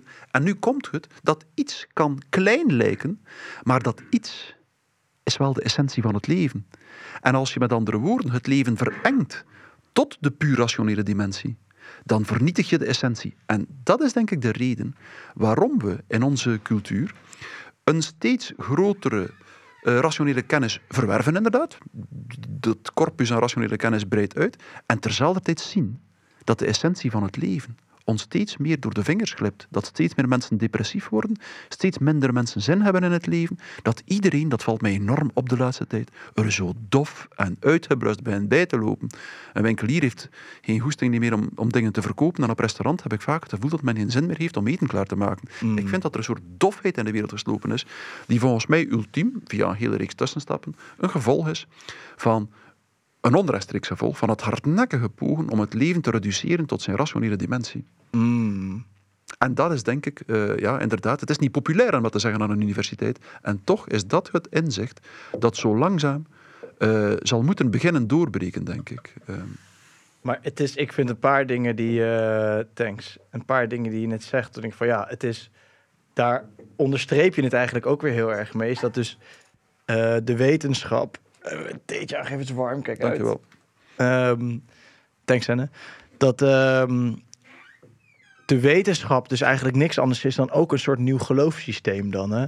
En um, dat, waarin zij geloven dat wij met onze brein alles, alles kunnen begrijpen en zo. Maar ja, uh, ja dat is natuurlijk dat aan zich is natuurlijk gewoon, ja, dat klopt dan niet, weet je. Dus dan, dan zit je inderdaad als de wetenschap als geloofssysteem. Dat vind ik ook, dat is ook ironisch te noemen uiteindelijk. Ja, inderdaad. Ik denk dat wetenschap ongemerkt. Ik denk, wetenschap op zich is altijd uh, is nooit een geloofssysteem. Is eigenlijk altijd, wetenschap is, staat gelijk met openheid van geest, denk ik. En, en, en, en, um, maar wetenschap is ongemerkt in ideologie veranderd. Is een geloofssysteem geworden. Zo druk ik het liefst uit. Omdat uh, uh, echte wetenschap is nooit een geloofssysteem. Echte wetenschap vertrekt precies vanuit onzekerheid. Vanuit de moed om niet te weten. Zegt van, ik zie een fenomeen doet er niet toe wat, een slinger die beweegt, een plant die groeit, om, om, om het even wat. En ik ga uh, ervan uitgaan uh, dat die plant me iets kan vertellen, dat ik niet alles weet. Ik ga dus die plant observeren. En alle wetenschap vertrekt vanuit een niet weten, een moedig niet weten. Maar wetenschap is succesvol geworden. Dat beschrijf ik eigenlijk uitgebreid in de eerste vijf hoofdstukken van mijn boek. En onder invloed van zijn succes is wetenschap ideologie geworden. Is het dominante verhaal geworden. Men begon wetenschap als de waarheid te zien. Eh, als een geloof.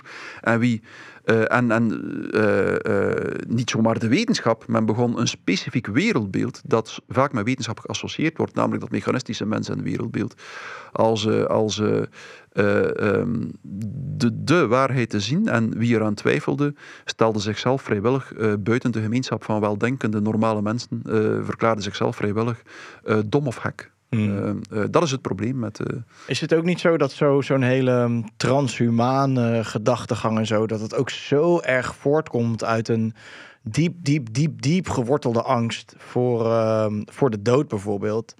En ehm, dat, dat, dat dat de drijfveer eigenlijk is om, om te gaan vasthangen aan dit soort ideeën als geloofssysteem ook eigenlijk. Omdat dat een beter alternatief is dan toe te moeten geven dan dat je ooit doodgaat of, of daar vrede mee te hebben eigenlijk.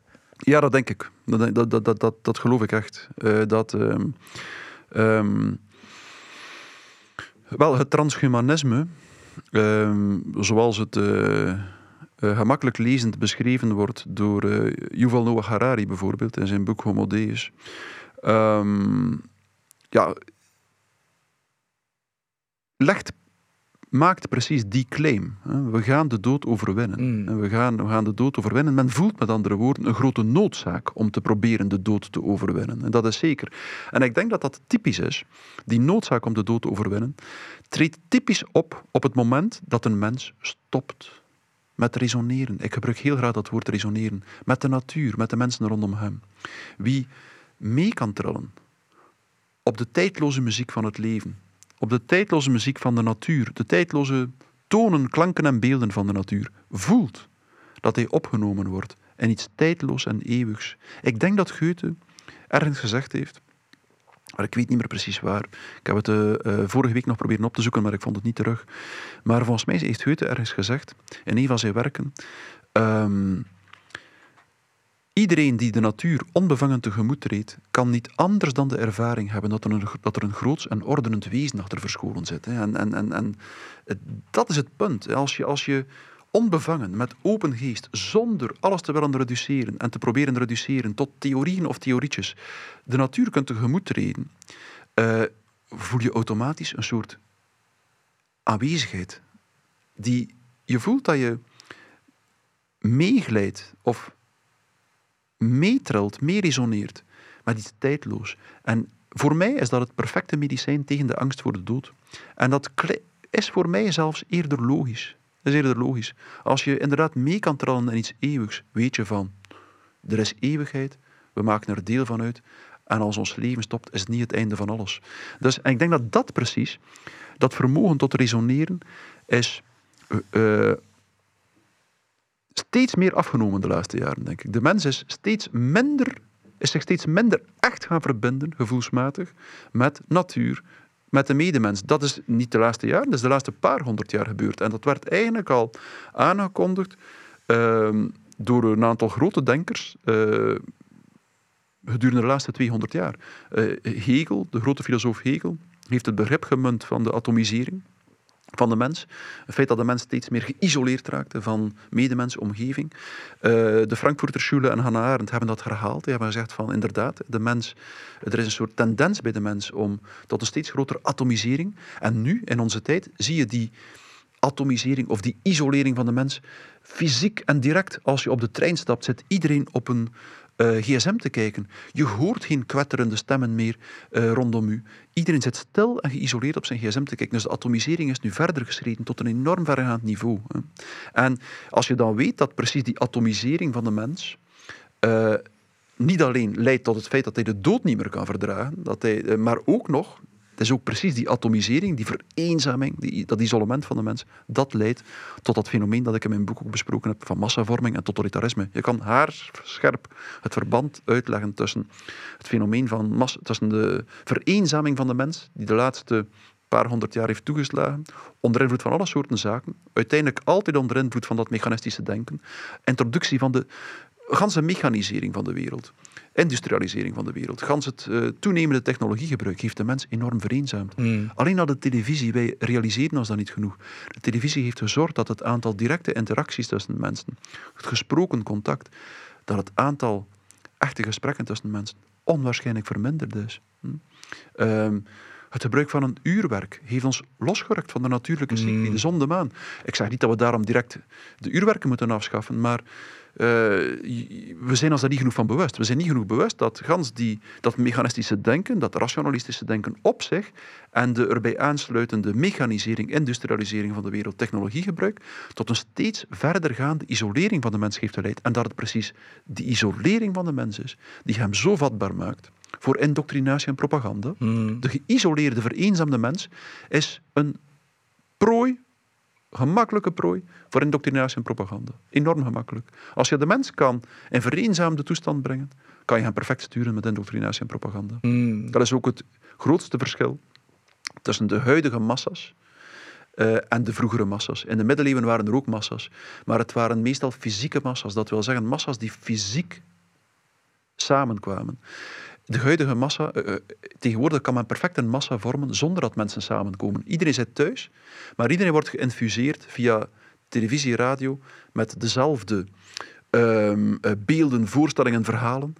Iedereen gaat mee in dezelfde voorstellingswereld en vormt zo een, wat Jacques Ellul een eenzame massa noemde. De massa die het beste sturen is, die men het langst kan laten bestaan, die men het best kan via indoctrinatie en propaganda eh, in, eh, in de banen leiden waarin men ze wil leiden. Hmm. Ja. Hoe zie jij ehm, de rol van trauma eigenlijk in, ehm, in dit verhaal? Ja, ehm, nogal genuanceerd. Eh, ten eerste denk ik dat elk mens tot op bepaalde hoogte getraumatiseerd is. Mhm. Eh, simpelweg omdat we als mensen allemaal ergens geconfronteerd worden met iets dat we totaal niet konden controleren in ons leven. En dat is eigenlijk, je kan op een bepaalde manier trauma zien als een confrontatie met iets wat je niet onder controle hebt. Iets, iets dat zich vergaand aan je, aan uw mentale controle onttrekt. Dat kan een accident zijn dat plots optreedt. Het kan een ehm, eh, zeer dominante, almachtige ander zijn die u in zijn greep heeft, waar tegenover je niet kan verweren, die dus niet kan controleren. Maar de kern van een traumatische ervaring is altijd de confrontatie met iets waarvan je het gevoel had dat je er machteloos tegenover was, vooral mentaal. Dat je mentaal machteloos tegenover was, dat je dus niet kon controleren. En in dat opzicht, elke mens heeft zo'n traumatische kern. Omdat we allemaal opnieuw, omwille van datgene wat ik al twee keer heb aangehaald, namelijk de taal laat ons niet toe om zeker te zijn. Zorg dat er altijd onzekerheid is. Zorg dat er altijd een bepaald gebrek aan controle is. En dus is er in elke mens een kern van angst en trauma. Niet noodzakelijk, dat kan misschien omgevormd worden, maar toch is quasi altijd aanwezig, die kern van trauma en angst. En eh, we kunnen daar op verschillende manieren mee omgaan, met die trauma en de angst. Een van de meest hangbare manieren is om eigenlijk eh, die onzekerheid, die angst proberen af te dekken door eh, mee te gaan eh, in de ideaalbeelden die de ander aanreikt. Dus de, de maatschappij reikt ons een set van ideaalbeelden aan eh, en laat ons geloven, zo zitten mensen in elkaar, dat als we aan die ideaalbeelden tegemoetkomen, dat we dan eh, iets gaan betekenen voor de ander, een plaats gaan nemen in het verlangen van de ander, een stuk graag gezien gaan worden, dat we dan iemand gaan zijn. Dus de meest hangbare oplossing voor de, de menselijke confrontatie met angst, met trauma, is eigenlijk om eh, helemaal mee te glijden in een wereld van schijn, die door de maatschappij, de media, noem maar op, gecreëerd is. Eh, dat is een gemakkelijke oplossing, maar het eist een hoge tol. hè, Want je verliest jezelf daarmee. Je, je leeft op dat moment eigenlijk het leven dat een ander u oplegt. De ander zegt, dit is ideaal, en jij gaat het proberen doen. Dus je glijdt eigenlijk zodanig mee in de verlangens, idealen en ideaalbeelden van de ander, dat je contact met jezelf verliest. Dat is de tol eh, die eh, veel mensen betalen eh, om zich te beschermen tegen hun eigen trauma. Ehm, maar er is ook een andere oplossing. Hè. Je kan ook echt zeggen van nee, nee, nee ik, ga, ik ga echt op zoek gaan naar mijn angst, naar de wortels van die angst. En ik ga een eigen creatieve oplossing eh, eh, eh, zoeken voor die angst. Eh, ik ga bijvoorbeeld een van de eh, manieren om om te gaan met, uw, eh, met, met het traumatiserende van onze ervaringswereld is er op een oprechte manier over spreken en zoveel mogelijk op een oprechte manier eh, te proberen spreken in het leven. Eh, als je die weg zoekt, gaat, ga je een veel moeilijker weg tegemoet gaan, want je gaat overal botsen eh, met de maatschappij, omdat je je niet invoegt in alle eh, ideaalbeelden die men aanreikt, omdat je niet meegaat in de verhalen die men aanreikt, maar eh, je gaat er uh, het hoogste mee winnen uh, dat je als mens kan winnen. En dat is een bestaan dat werkelijk uw eigen bestaan is. Mm. Ik had laatst uh, Anouk Bindels in de podcast en ik vond dat zij iets super moois zei over trauma ook. Zij zei, um, trauma is niet zozeer hetgeen wat je is overkomen, maar het is ook vooral hetgeen wat je had moeten overkomen. En die vond ik, die vond ik zo sterk. En daarmee, mijn eigen interpretatie, doet ze vooral op uh, de patronen die je ouders hebben ontwikkeld, zeg maar. En wat ze daarin jou tekort hebben gedaan of jou niet hebben kunnen geven in onvoorwaardelijke liefde of in dit of in dat. Wat dus op een hele jonge leeftijd, zeg vanaf je nul tot je tweede al ergens uh, al voor diepe gaten in jezelf heeft gezorgd. Waardoor je zelf weer copingmechanismes bent gaan, gaan ontwikkelen. Die je eigenlijk je hele leven probeert te vervullen. En wat, dat komt dan ik overeen met wat jij net zei. Dat je dan het leven leidt van een ander. Um, omdat je zelf eigenlijk niet meer voelt wie je zelf bent. En hmm. dus dat nodig hebt om je heel te voelen, zeg maar. Ja, ja, ja absoluut, absoluut, absoluut. Ja. Inderdaad, zo, zo bedoelde ik het ongeveer, ja. Ja, dus als je de ontwikkeling van een eh, mens bekijkt op psychisch vlak, uh, zie je overal dezelfde stadia terugkeren. Je hebt eigenlijk de, het eerste stadium waarin een kind, als het geboren wordt en zelfs al in de baarmoeder, eigenlijk uh, enorm resoneert met de ander, uh, enorm connecteert met de ander. Een kind in de baarmoeder bijvoorbeeld slaat al het stemgeluid van de moeder op. Ehm, waar het dat op slaat is een goede vraag, want zijn zenuwstelsel is absoluut niet ver ontwikkeld. Hoogstwaarschijnlijk zit de vibratie van de stem, de trallingspatroon ergens opgeslagen in zijn weefsels. Want onze weefsels zijn eigenlijk een elektromagnetische golf als je het materieel bekijkt. Je zet een microscoop op elke vorm van materie, uh, vergroot ze 700.000 keer en je ziet alleen nog een elektromagnetische golf. Dus ook het zich ontwikkelende weefsel van een kind kan je materieel zien als een soort elektromagnetische golf. Uh, en, en de taal van de moeder, de trillingen van de taal, slaan zich ergens op in die golf. Dus tekenen het, het, het, specifieke patroon van de golf. Um, een golf die trouwens uh, de structuur heeft van taal. Dus als je eh, DNA bekijkt en, en, en, analyseert op het niveau van, van, van elektromagnetisme, DNA is net zoals alle andere materie, kan je zien als een elektromagnetische golf, dan heeft die elektromagnetische golf van DNA perfecte structuur van taal. Kan hem dus, heeft een grammaticale structuur. Wow. Ja, Garjaaf heeft dat zeer mooi aangetoond. En hij toonde aan dat die, dat DNA eigenlijk... Um, uh, dat je DNA kan meelaten resoneren daardoor met taal. En voor hem was dat de verklaring. Waarom? Uh, spreken lichamelijke ziekten kan genezen. Iets wat Freud bijvoorbeeld al lang ontdekt had, dat, dat spreken, ja, eh, als mensen iets uitspreken, dat ze soms van een, dat hun lichaam verandert, dat er iets verandert op lichamelijk niveau. Wel, de verklaring zit hoogstwaarschijnlijk daar. Hè. Die, ons lichaam is opgebouwd uit uh, een soort vibratie die exact dezelfde structuur heeft als taal. Hè. Nu, wow. ja, formidabel en ongelooflijk. Um, Wat de krachten dan ook schuilt in taal. Och, ja, Garia heeft zei, ik ben overtuigd dat we op termijn elke ziekte gaan genezen met taal. Wauw. Ja. Die man is, is genomineerd geweest voor de Nobelprijs, maar heeft het maar twee dagen overleefd. Is uh, gestorven. Uh, twee dagen. Of uh, een paar dagen, zeer kort daarna. Ik kan het nu niet met absolute zekerheid zeggen. Maar zeer interessant onderzoek. Um, maar het toont ook een kind, een kind als zich ontwikkelend organisme, iets zijn die, ja, dat het zich ontwikkelende lichaam slaat al die vibratiegolf van de moederlijke taal op. En als het geboren wordt, is zijn huilen al melodisch uh, afgestemd op de, op, op, uh, op de stem van de moeder. Hm? Als, van zodra het geboren wordt, kan het ook al de stem van de moeder herkennen uit alle andere stemmen. Laat een kind uh, de stem van de moeder horen als, dat, als het aan de linkerborst zuigt en de stem van iemand anders als het aan de rechterborst zuigt. Het zal na verloop van tijd veel meer aan de linkerborst gaan zuigen. Dus, en het komt omdat een kind op dat moment eigenlijk enorm vibreert, meer resoneert met ehm, Hans de wereld rondom heen en in het bijzonder de talige uitingen van de moeder, de stem, maar ook de gelaatsuitdrukkingen enzovoort enzovoort. Een kind heeft op dat moment een spectaculair leervermogen op dat gebied. Het kan op heel korte tijd alle fonemen van alle talen ter wereld van elkaar leren onderscheiden. Later kan de mens maar een heel klein aantal fonemen meer van elkaar onderscheiden. En dat komt omdat een kind op dat moment zo enorm kan resoneren met de ander. Wat doet het ook op dat moment? Het resoneert. Het leeft zich zodanig in.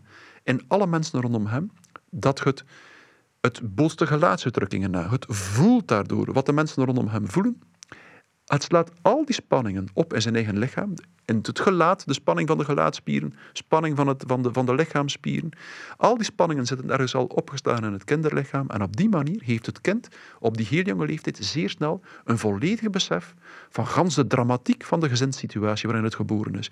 Het heeft gans de gezinssituatie, de psychische werkelijkheid, ervan opgeslagen in zijn eigen wezen, in zijn eigen lichaam. En maar het kan, die werkelijkheid, het kan dat verhaal niet uitspreken. Het heeft er niet heeft er geen woorden voor op dat moment. En dan zie je hoe eigenlijk, en dan komen we tot wat we daarnet zeggen, rond de leeftijd van 6 à 9 maand gaat er iets speciaals gebeuren. Een kind gaat dan voor het eerst zichzelf gaan herkennen in de spiegel. En dat is de eerste keer op dat moment dat een kind een visueel globaal beeld heeft van zijn eigen lichaam. Het is de eerste keer dat een kind kan bepalen waar zijn eigen lichaam stopt en de buitenwereld begint. Daarvoor kon het dan niet. Daarvoor wist het niet of dit zijn lichaam was of, of, of de eigen hand. Het kon die grens niet trekken. Het, eh, vandaar als het een ander kind uh, zag vallen, begon het soms te huilen. Of als het een, een prekkende arm keek, keek het niet naar zijn eigen hand. Uh, omdat het gewoon niet weet waar die prek zich situeert. Hè. Dus maar rond de 6 à 9 maand verandert dat. Dan herkende een kind zichzelf voor het eerst in de spiegel. Kan het, en dat gebeurt in een typische situatie. Het kind zit op de arm van de moeder. De moeder wijst naar de spiegel en zegt van kijk, dat zit jij. En de moeder vertoont meestal blijdschap daarbij, omdat ze het kind deelachtig wil maken in de vreugde die ze zelf voelt als ze dat beeld van dat kind ziet. En rond de 6 of 9 maand gebeurt er iets heel speciaals. Dan plots is een kind in staat om zichzelf te herkennen. En dan kraait het van vreugde. En dat is omdat het op dat moment voelt, aha, zo moet ik zijn, dat ben ik. En zo moet ik zijn om graag gezien te worden door de moeder. Ja, dat is dus. Ja, Darwin had dat ook al beschreven in de observaties van zijn, uh, van zijn kleinzoontje. En um, dat is de geboorte van het ego en de geboorte van het narcisme. Dat is het moment dat sommige mensen eindeloos proberen te reproduceren. Ze proberen dat ideaalbeeld te belichamen, waarmee ze het gevoel hebben van het te zijn voor de ander. Het prototype van een narcistische ervaring. Heeft een enorm aantal gevolgen. Op dat moment kan een kind, en dat is een voordeel, zichzelf voor het eerst afgrenzen, zeggen van dat ben ik. Maar terzelfde tijd vermindert zijn vermogen tot resoneren daardoor zeer sterk. Omdat het vanaf dan opgesloten zit binnen die grens. Letterlijk. Het is bezig, gepreoccupeerd, het richt de aandacht op die visuele grens. En het resoneert niet meer zo direct dat lichaam resoneert niet meer zo direct met de buitenwereld. Dus op dat moment wordt het uit dat paradijs verdreven van de directe, invoelende, inlevende, symbiotische kennis van de ander. En dan begint er een heel ander, een volledig ander mentaal traject. Een kind gaat vanaf dan rationeel gaan nadenken. Wie moet ik zijn voor de ander? Hoe moet ik eruit zien? Hoe moet ik mij gedragen? Dus dan begint die vervreemding van zichzelf, die noodzakelijk is, maar toch ook wel ja, ernstige gevolgen heeft. Dus, uh, en veel mensen blijven daarin haperen tot ze volledig vervreemd zijn van hun eigen intuïtief, inlevend, aanvoelend vermogen van de ander. Maar dus eigenlijk zeg jij dat zelfs, um, zeg maar, al zouden jouw ouders zo verlicht zijn als ik weet niet wat, zelf met totaal geen trauma's meer rondlopen, is het, het moment dat jij jezelf voor het eerst in de spiegel gaat zien, dus dat gaat gepaard met meestal een van je ouders. En dan eigenlijk daar begint het proces, wat dus iedereen altijd standaard te doorlopen heeft. Namelijk daar begint eigenlijk de afscheiding. Ja. Absoluut. Volgens mij is dat zelfs de. Vanaf dan gaat een kind zich echt gaan afvragen van uh, wat is goed en slecht? Wat moet ik doen om goed te zijn voor de ander? Onder welke omstandigheden ben ik slecht? Ik denk dat dat zelfs de betekenis van de Bijbelse uitspraak, van, de, van de Bijbelse ja, mythe, dat ehm, de mensen uit, de, uit, de, uit het paradijs verdreven werd door te eten van de boom van kennis van goed en kwaad. Dan begint het een vorm van kennis te worden. Je bent zich af te vragen, rationeel, wie moet ik zijn? Voor die ander. Wat is goed en slecht? En daardoor wordt hij uit dat paradijs verdreven van de symbiotische versmelting met de ander. Hm? En inderdaad, dus iedereen gaat door die stadia. En rond de drie jaar en een half uh, gebeurt er nog iets anders. Dan begint een kind besef te krijgen dat de ander niet alles weet. Er wordt dus letterlijk een gat geslagen in die rationele kennis van het verlangen van de ander. En dan ontstaat de mogelijkheid, maar mensen doorlopen dat maar in zeer verschillende mate, de meeste maar zeer gebrekkig, dan ontstaat de mogelijkheid om te voelen van, aha, uh, de ander weet ook niet juist wat hij vraagt van mij. Die ideaalbeelden zijn niet absoluut die hij oplegt. Ik kan het niet helemaal weten. Dus ik heb het. Eh, de ander zijn verlangen is een mysterie. Ik moet mij niet te veel bezighouden met wat die ander wil. Dan ontstaat er werkelijk een gat in, die, in dat pogen om en die rationele kennis over wat de ander wil dat we zijn, en krijgen we dus opnieuw het vermogen om via dat gat te resoneren rechtstreeks met de ander. Letterlijk, ik zie dat echt letterlijk zo. Dus een gat in de klankkast van het ego. En daardoor kan de trilling van de snaren van het lichaam van de ander terug naar binnen, kunnen we terug echt gaan resoneren met de ander. En dat voelen we ook. Als we het gevoel hebben ik voel iets bij wat die andere persoon zegt. Dat resoneert, dat is dat wat we bedoelen. Op dat moment hebben we de mogelijkheid gehad om ons ego te openen en om er op een directe manier, zoals dat kind in de heel vroegste fase van het leven, op een directe manier terug eventjes te versmelten met een ander en te voelen, er is echt connectie. Er, we trillen samen op dezelfde golf. En dat is via een andere weg uitgelegd, waar ik er net over sprak. Dat is waar onze cultuur als cultuur zich van bewust moet worden, volgens mij. Van dat rationele is de aanloop, noodzakelijk, maar als we niet beseffen dat er een limiet is aan die rationaliteit, sterven we in die klankkast zonder klankgat. En leven we een dood leven, waarin we niet meer meetrallen met de dingen rondom ons. En om dat te kunnen realiseren, moeten we gewoon de mogelijkheid vinden, of de, de moed vinden, om ons ego opzij te zetten en de beperkingen van ons verstand te aanvaarden. Hmm. Ja. En ja, is dan dus inderdaad, en want dit vind ik wel, want ik, voor hoever ik kwam, heb ik, uh, nou, ik ben zoveel gedoken in het hele kindtrauma-stuk en, en, um, en de patronen van je ouders die je overneemt en zo. En die zijn evident, die zijn heel duidelijk. Het gaat generaties terug, diezelfde patronen blijven terugkomen en jij neemt het over als jij het niet gaat doorbreken. Maar ik vind het mooi aan wat jij hier dus eigenlijk ook aan toevoegt, of wat jij eigenlijk zegt, is nou, in de kern heb je sowieso altijd dit proces door te maken. Hm. In de zin van dat je uh, je scheidt je af, omdat je vanaf dus inderdaad het moment dat je zelf bewust wordt, gaat leven naar hoe een ander jou ziet eigenlijk. En, en dus je daarin gaat afscheiden en dus van jezelf afgaat. En, en dat eigenlijk, als je niet uitkijkt, je, je levensdoel wordt eigenlijk om dat gat maar te blijven vullen. Ja. En is dan het ultieme doel van het leven juist niet om die cyclus te doorbreken en weer terug te keren eigenlijk naar jezelf? Ja, dat denk ik wel. Ik denk dat wel. Mm, denk zeker dat, dat, dat, dat we voelen dat trouwens. We willen terug naar onszelf. We willen terug die, die voeling met onszelf hebben, die automatisch, pas op, ook altijd de voeling met de ander is, vreemd genoeg. Dus we, we voelen samen. Maar het is de kwestie, dat we die, dat resonerende contact, dat voelende contact terug moeten kunnen herstellen. Ik denk dat we daar allemaal naartoe uh, moeten. Maar ik denk ook dat we, ja, we moeten eerst onszelf verliezen in de ander om onszelf echt terug te vinden. Ik denk dat echt. Hè. Ik denk dat we anders... Uh, een, een kind bijvoorbeeld, op heel jonge leeftijd, van tussen de 0 en de 6 maanden, heeft geen besef van ik. Het heeft geen besef van ik. Het kan geen grens trekken rond zichzelf. Het is geen afgescheiden uh, entiteit. Dus er is geen besef dat het als entiteit bestaat. Dus we moeten, vreemd genoeg, onszelf eerst verliezen om ons dan echt te kunnen terugvinden. En, en de unieke manier waarop we dat doen, bepaalt onze unieke manier van zijn, denk ik. En de enige andere optie is om eindeloos in de wereld van de schijn te blijven haperen. Hmm. En het leven te leven dat de maatschappij wil dat we leven, of dat de andere wil dat we leven, dat onze ouders willen dat we leven. is de enige, enige manier waarop we aan die kwellende arbeid van het terugvinden van onszelf, zoeken naar onszelf, kunnen ontsnappen. Dus we moeten daardoor allemaal. We Hmm. moeten allemaal uh, doorheen dat proces. En de beste manier om dat te doen, vind ik altijd, en daarover geef ik ook workshops nu. Uh, ik vind altijd de beste manier om dat te doen is van oefen in het oprecht te spreken. Dat wil zeggen, uh, en om het even welke situatie waarin je zit, probeer te spreken vanuit iets wat echt in u aanwezig is. Niet vanuit uw oppervlakte, uw ego, uw ideaalbeeld, maar vanuit iets dat in uzelf aanwezig is. Ik ga een voorbeeld geven. Als een kok op restaurant vraagt, was het lekker? Dan is de eenvoudigste manier altijd zeggen ja. Hè? In dat geval... Ik lachen, dat is zo'n goed voorbeeld, want je liegt eigenlijk altijd. Ja, ja, inderdaad. Dus in dat geval uh, ga je gewoon het ideaalbeeld belichamen dat de ander op je kleeft. De ander verwacht, of de maatschappij verwacht ook in zo'n situatie, ja, ja, het was lekker. Maar datgene wat je echt voelt in jezelf, dat het misschien niet lekker was, ga in dat geval verborgen blijven achter dat ideaalbeeld.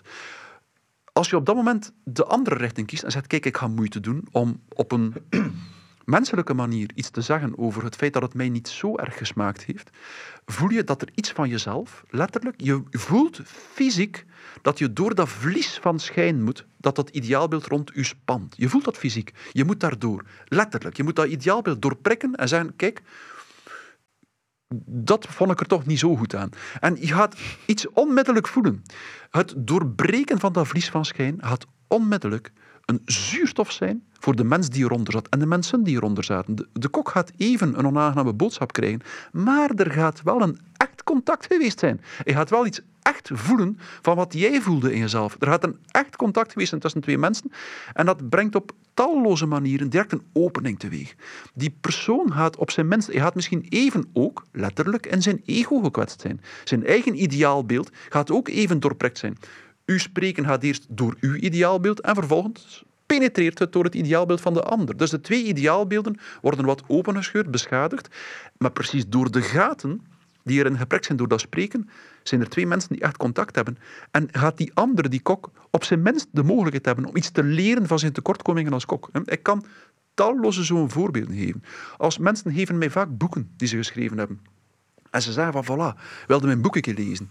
Ik zeg zo vaak, ja, terwijl ik eigenlijk weet, ja, in de eerste vijf jaar gaat dat niet lukken, er liggen er al zo'n stapel om te lezen. En sinds dat ik met mijn workshops bezig ben, en dus de oefening doe die ik iedereen opdraag om te doen, namelijk elke avond uh, stilstaan bij u, de kwaliteit van uw spreken van de, van de voorbije dag, heb ik al zoveel opgeschreven. Ik heb weer gezegd dat ik dat boek zou lezen.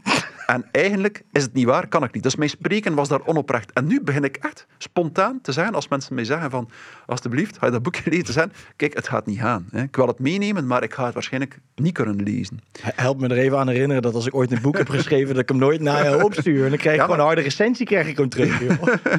ik, er zijn uitzonderingen, hè, Jorn, maar, maar, maar, maar, niet altijd. En dus noods, ik vind het ook altijd mooi om boekenrekken te vullen. Ik, hou, ik hou van boeken.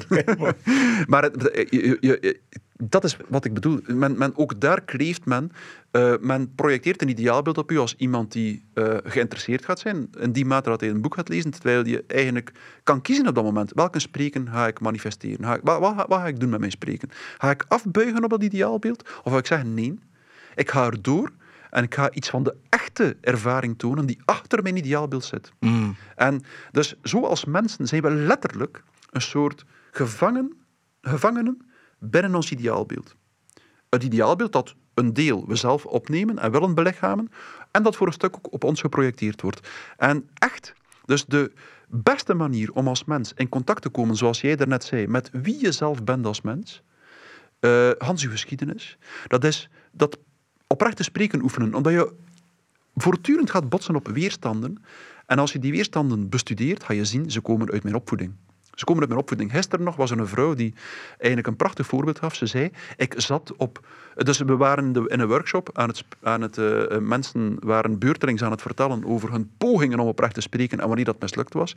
En een vrouw zei, uh, ik zat onlangs op een feest en iedereen was aan het spreken over de beurs rondom mij. En ik voelde mij uh, monddood gemaakt. Ik dacht van, maar alstublieft, zijn jullie in niets anders geïnteresseerd dan in die beurs? En ze zei, ik schrompelde in elkaar en ik zweeg en ik heb er uren zitten zwijgen. en ik uh, vroeg haar van, oké, waarom heb je niet gesproken? En, en, die, en die vrouw zei, ja, ik weet het niet, echt niet. Ik, zag er mij geen doen aan om te spreken. En uh, ik zei van, en wat was u, is dat iets wat je herkent? Heb je dat vroeger ook gevoeld, zo die positie? En zei, nee, nee, nee, nee, nee, nee, nee. Ik heb dat anders niet. En plots na een kwartier kwam ze terug bij mij en zei ze, toch wel, zei ze. Zei ze, ik had vier broers en een vader. En ik was de enige dochter. En ze zaten altijd te spreken over sport en van alles aan de tafel.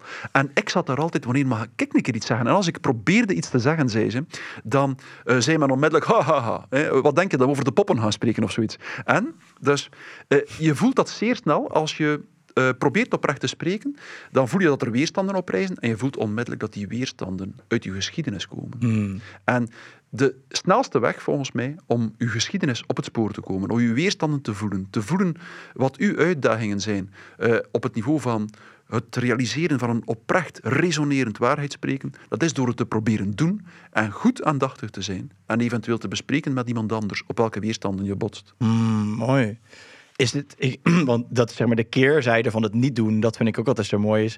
Dat dat kan je ook, vind ik, gelijk merken. Is als je um, iets niet uitspreekt, terwijl je het wel wil uitspreken. Of als je inderdaad voelt in een bepaalde situatie. Ja, je gaat dan toch mee met wat die persoon zegt. Terwijl je voelt dat het anders is. Of je voelt dat het dan. Dan verlies je, vind ik, merk ik ook. Je verliest gelijk een stukje zelfrespect ook ergens. Absoluut Omdat je toch, ja, niet... Je, en, en daarin vind ik het wel prachtig wat je zegt. Want daarin voel je dus, als je eigenlijk goed voelt... voel je precies wie je bent of wat je denkt of wat je voelt. Alleen zit het onder al die lagen verstopt. En het is heel voelbaar, want ga je dan mee in een bepaald verhaal... terwijl je diep van binnen echt eerlijk naar jezelf kijkt... en je voelt het is toch anders... verlies je inherent altijd een klein stukje zelfrespect... en je voelt je gewoon wat kleiner worden en een beetje afbrokkelen. Ja, absoluut. Wat er eigenlijk gebeurt volgens mij... Ik, ondertussen stel ik mij psychische processen zo concreet voor als bakstenen en balken. Ik zie dat heel concreet. Wat er eigenlijk gebeurt is dat je uiterlijke ideaalbeeld je hebt, wordt, is vergroot omdat je, je hebt geleefd, gesproken volgens dat ideaalbeeld dat anderen op u projecteren of dat je zelf wil ophouden. Je uiterlijk ideaalbeeld is versterkt, vergroot, heeft meer energie opgeslorpt en binnenin ben je een stukje gestorven. Dus en dat is net, in de Talmud staat er zoiets als: wie nalaat om de woorden uit te spreken die als oprechte woorden opkomen, verliest een stukje ziel. En dat is mm. waar. Mm. Je sterft binnenin een stukje. Mm. Je voelt dat eigenlijk fysiek. Ik vind dat, dat, dat je dat fysiek kan voelen. Dat er een soort innerlijke leegte komt, een soort treurigheid, doodscheid. En dat je eigenlijk verworden bent tot een verschraald uiterlijk beeld. Dat is. Uh, we moeten opletten met het ego. Uh, we mogen allemaal iets investeren in ons uiterlijke beeld en in een ideaalbeeld, maar er moet een grens aan zijn. Niet te veel. Anders sterven we binnenin en voelen we ons leeg. En dat is ook iets wat ik vaak in de praktijk hoor. En, maar, en volgens mij ook, wat je gaat doen, is dat je het gaat projecteren vervolgens op de ander. En als je een beetje niet uitkijkt, ga je vervolgens naar de ander wijzen als, als uh, degene die debet heeft aan het feit dat jij niet je eigen waarheid spreekt, zeg maar. En uh, ja, dan ga je het vervolgens ja. je niet alleen maar liggen zelf, maar dan ga je ook nog de andere schuld ervan geven. Ja, ja, ja absoluut. Ongelooflijk. Ja, dat is, dat is zo, ja, tuurlijk. Terwijl je zelf de verantwoordelijkheid moet nemen en zeggen van ik ga door het ideaalbeeld heen prikken. Ik ga er dwars door. Ik ga door het vlies van de schijn penetreren en uitreiken naar de ander. De ander kan dan weigeren. Hij kan de woorden weigeren en dat gebeurt soms. Hè. Maar als de ander, als je ook door het... Je moet twee keer door het ideaalbeeld van jezelf, van de ander. En als dat lukt, zeg je, ach, er is een echt gesprek nu. We hebben echt gesproken en dan gebeurt er iets opmerkelijks. Je voelt fysiek, en dat toont opnieuw hoe concreet het is wat ik vertel, je voelt fysiek dat er iets verdwenen is uit je lichaam. Telkens je met woorden iets oprechts vanuit binnenuit jezelf, door je ideaalbeeld, naar een ander kan brengen en kan laten resoneren, verdwijnt iets van de spanning die sedert onheugelijke tijden, uw kindertijd, en u opgeslagen zat in uw spieren en uw lichaam, verdwijnt eruit. Er is een soort detox van je lichaam gebeurd. Je voelt dat zeer goed bij een goed geslaagd gesprek. Voel je dat, oh, ik voel me lichter. Is letterlijk zo. Er is een hmm. spanning weg uit u. het is wel, vind je niet dat het, het, het, dit pad bewandelen, want ik vind dat je het echt prachtig omschrijft en echt, op, uh, ja, het heeft me zoveel inzichten gegeven op een diepere laag nog dan ik eigenlijk al had. Maar vind je ook niet dat het, het bewandelen van dit pad ook met tijd en wijle behoorlijk eenzaam kan zijn? Omdat niet iedereen op dezelfde manier erin zit en op dezelfde manier bereid is om op deze manier te gaan kijken. En ik zeker, en dan kom je misschien weer een beetje terug op de woke-cultuur, om dat niet te veel over te hebben, maar is dat iedereen redelijk snel beledigd is. En, uh, en, en, ja, wat ik net zeg, niet zo snel bereid is om datzelfde pad te bewandelen, waardoor je veel mensen af zal stoten en toch achter je zal laten in jouw eigen quest en naar, uh, ja, nou, erachter komen wie je eigenlijk zelf bent. Ja, ja, dat is waar. Je, je valt uit de wereld van de schijn. Hè. Hmm. Uh, maar, en dat kan een bepaald gevoel van alleen zijn meebrengen, maar naar mijn gevoel geen eenzaamheid. Omdat, uh, ik vind net het omgekeerde, het is precies in dat realiseren van dat waarheid spreken, van dat eigenlijk het echte verbindende spreken is letterlijk, je wordt verbonden door die vibrerende golf van woorden die echt van snaren naar snaren gaan, van lichaam naar lichaam, uh, dat die eenzaamheid echt doorbroken wordt. En in dat opzicht denk ik, ik, dus ik heb in mijn boek De Psychologie van Totalitarisme eigenlijk het probleem omschreven. Ik heb gezegd van kijk, uh, Hans had mechanistische denken, die mechanisatie van de wereld, uh, leidt tot ehm, eenzaamheid en atomisering van de mens. En dat op zijn beurt leidt tot gebrek aan zinverlening in het leven. Dat op zijn beurt leidt tot veel vrijzwevende angst, frustratie en agressie. Dat op zijn beurt leidt tot uh, gevoeligheid voor indoctrinatie en propaganda. En, uh, uh, en dat op zijn beurt leidt tot totalitarisme. Een soort, ja. dus. Um, omdat, hè, dus die, die, die, die indoctrinatie en propaganda leidt tot massavorming. En die massavorming lijkt de eenzaamheid weg te nemen. Dat gebeurde in de coronacrisis. Mm. Mensen plots voelen zich terug enthousiast verenigd. Ze bulken weer van de solidariteit. En ze ervaren een nieuw soort burgers in. Ze voelen zich bevrijd uit hun verstikkende kokon van schijn die ze rondom zich geweven hadden. Maar, dat is het punt, je kan mooi zien dat die massavorming slechts in schijn de eenzaamheid wegneemt. Want, wat gebeurt er in een massa? Een massa is een groep die zich vormt. Niet omdat individuen zich connecteren met elkaar. Een massa is een groep die zich vormt doordat elk individu afzonderlijk zich connecteert met het collectief. Met andere woorden, de solidariteit in de massa is geen solidariteit met andere mensen. Het is solidariteit met het collectief. En hoe langer de massavorming duurt, hoe zwakker de solidariteit tussen mensen wordt, omdat ze weggezogen wordt en allemaal geïnjecteerd wordt in de solidariteit met het collectief, tot op de duur zelfs de sterkste banden tussen mensen, bijvoorbeeld de band tussen moeder en kind, zodanig verzwakt is dat hij ondergeschikt wordt aan de band met het collectief. En een moeder haar eigen kind, zoon, verklikt bij de staat. Dat is wat in alle totalitaire systemen gebeurde. Ik kan dat psychologisch niet begrijpen, behalve door het fenomeen van massavorming. Dat ik al, ik ga het niet meer in detail uitleggen, ik heb het al zoveel gedaan, honderd en zoveel keer. Ehm, maar dat is wat er gebeurde in een massa. Dus met andere woorden, ehm, het kernprobleem van onze verrichtingsmaatschappij is dat, ze, dat dat rationalistische denken tot vereenzaming leidt. En de schijnoplossing ervoor is massavorming en totalitarisme. Mm. En de echte oplossing is dat oprechte spreken. Dat een echt verbindend spreken is. Het spreken dat door de kokon van schijn heen penetreert en van lichaam tot lichaam doet verbinden en resoneren met elkaar. Dus en je ziet dat ook zeer goed. Dat oprecht spreken is op korte termijn de oplossing voor de massavorming. Want hoe meer mensen er oprecht spreken, hoe minder diep de massavorming gaat. Gewoon omdat die oprechte stemmen die um, uh, massahypnose doorbreken, verstoren en zorgen dat ze niet al te diep gaat. En dat is op korte termijn de oplossing, maar ook op lange termijn.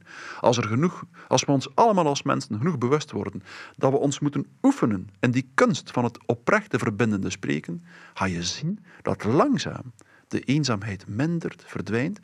En, ik, en dat er een soort echte groep ontstaat, die de echte preventie is voor massavorming en totalitarisme. Ik, ik, ik vind, ik weet niet of jij dat ondervindt, maar ik voel dat eigenlijk al.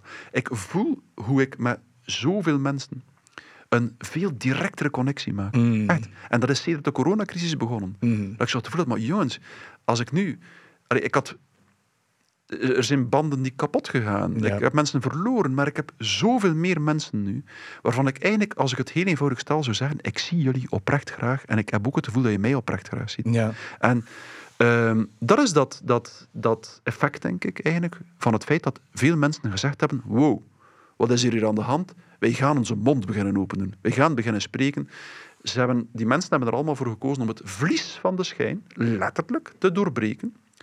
Dat is, heeft op veel weerstand gebotst, dat vlies van de schijn doorbreken.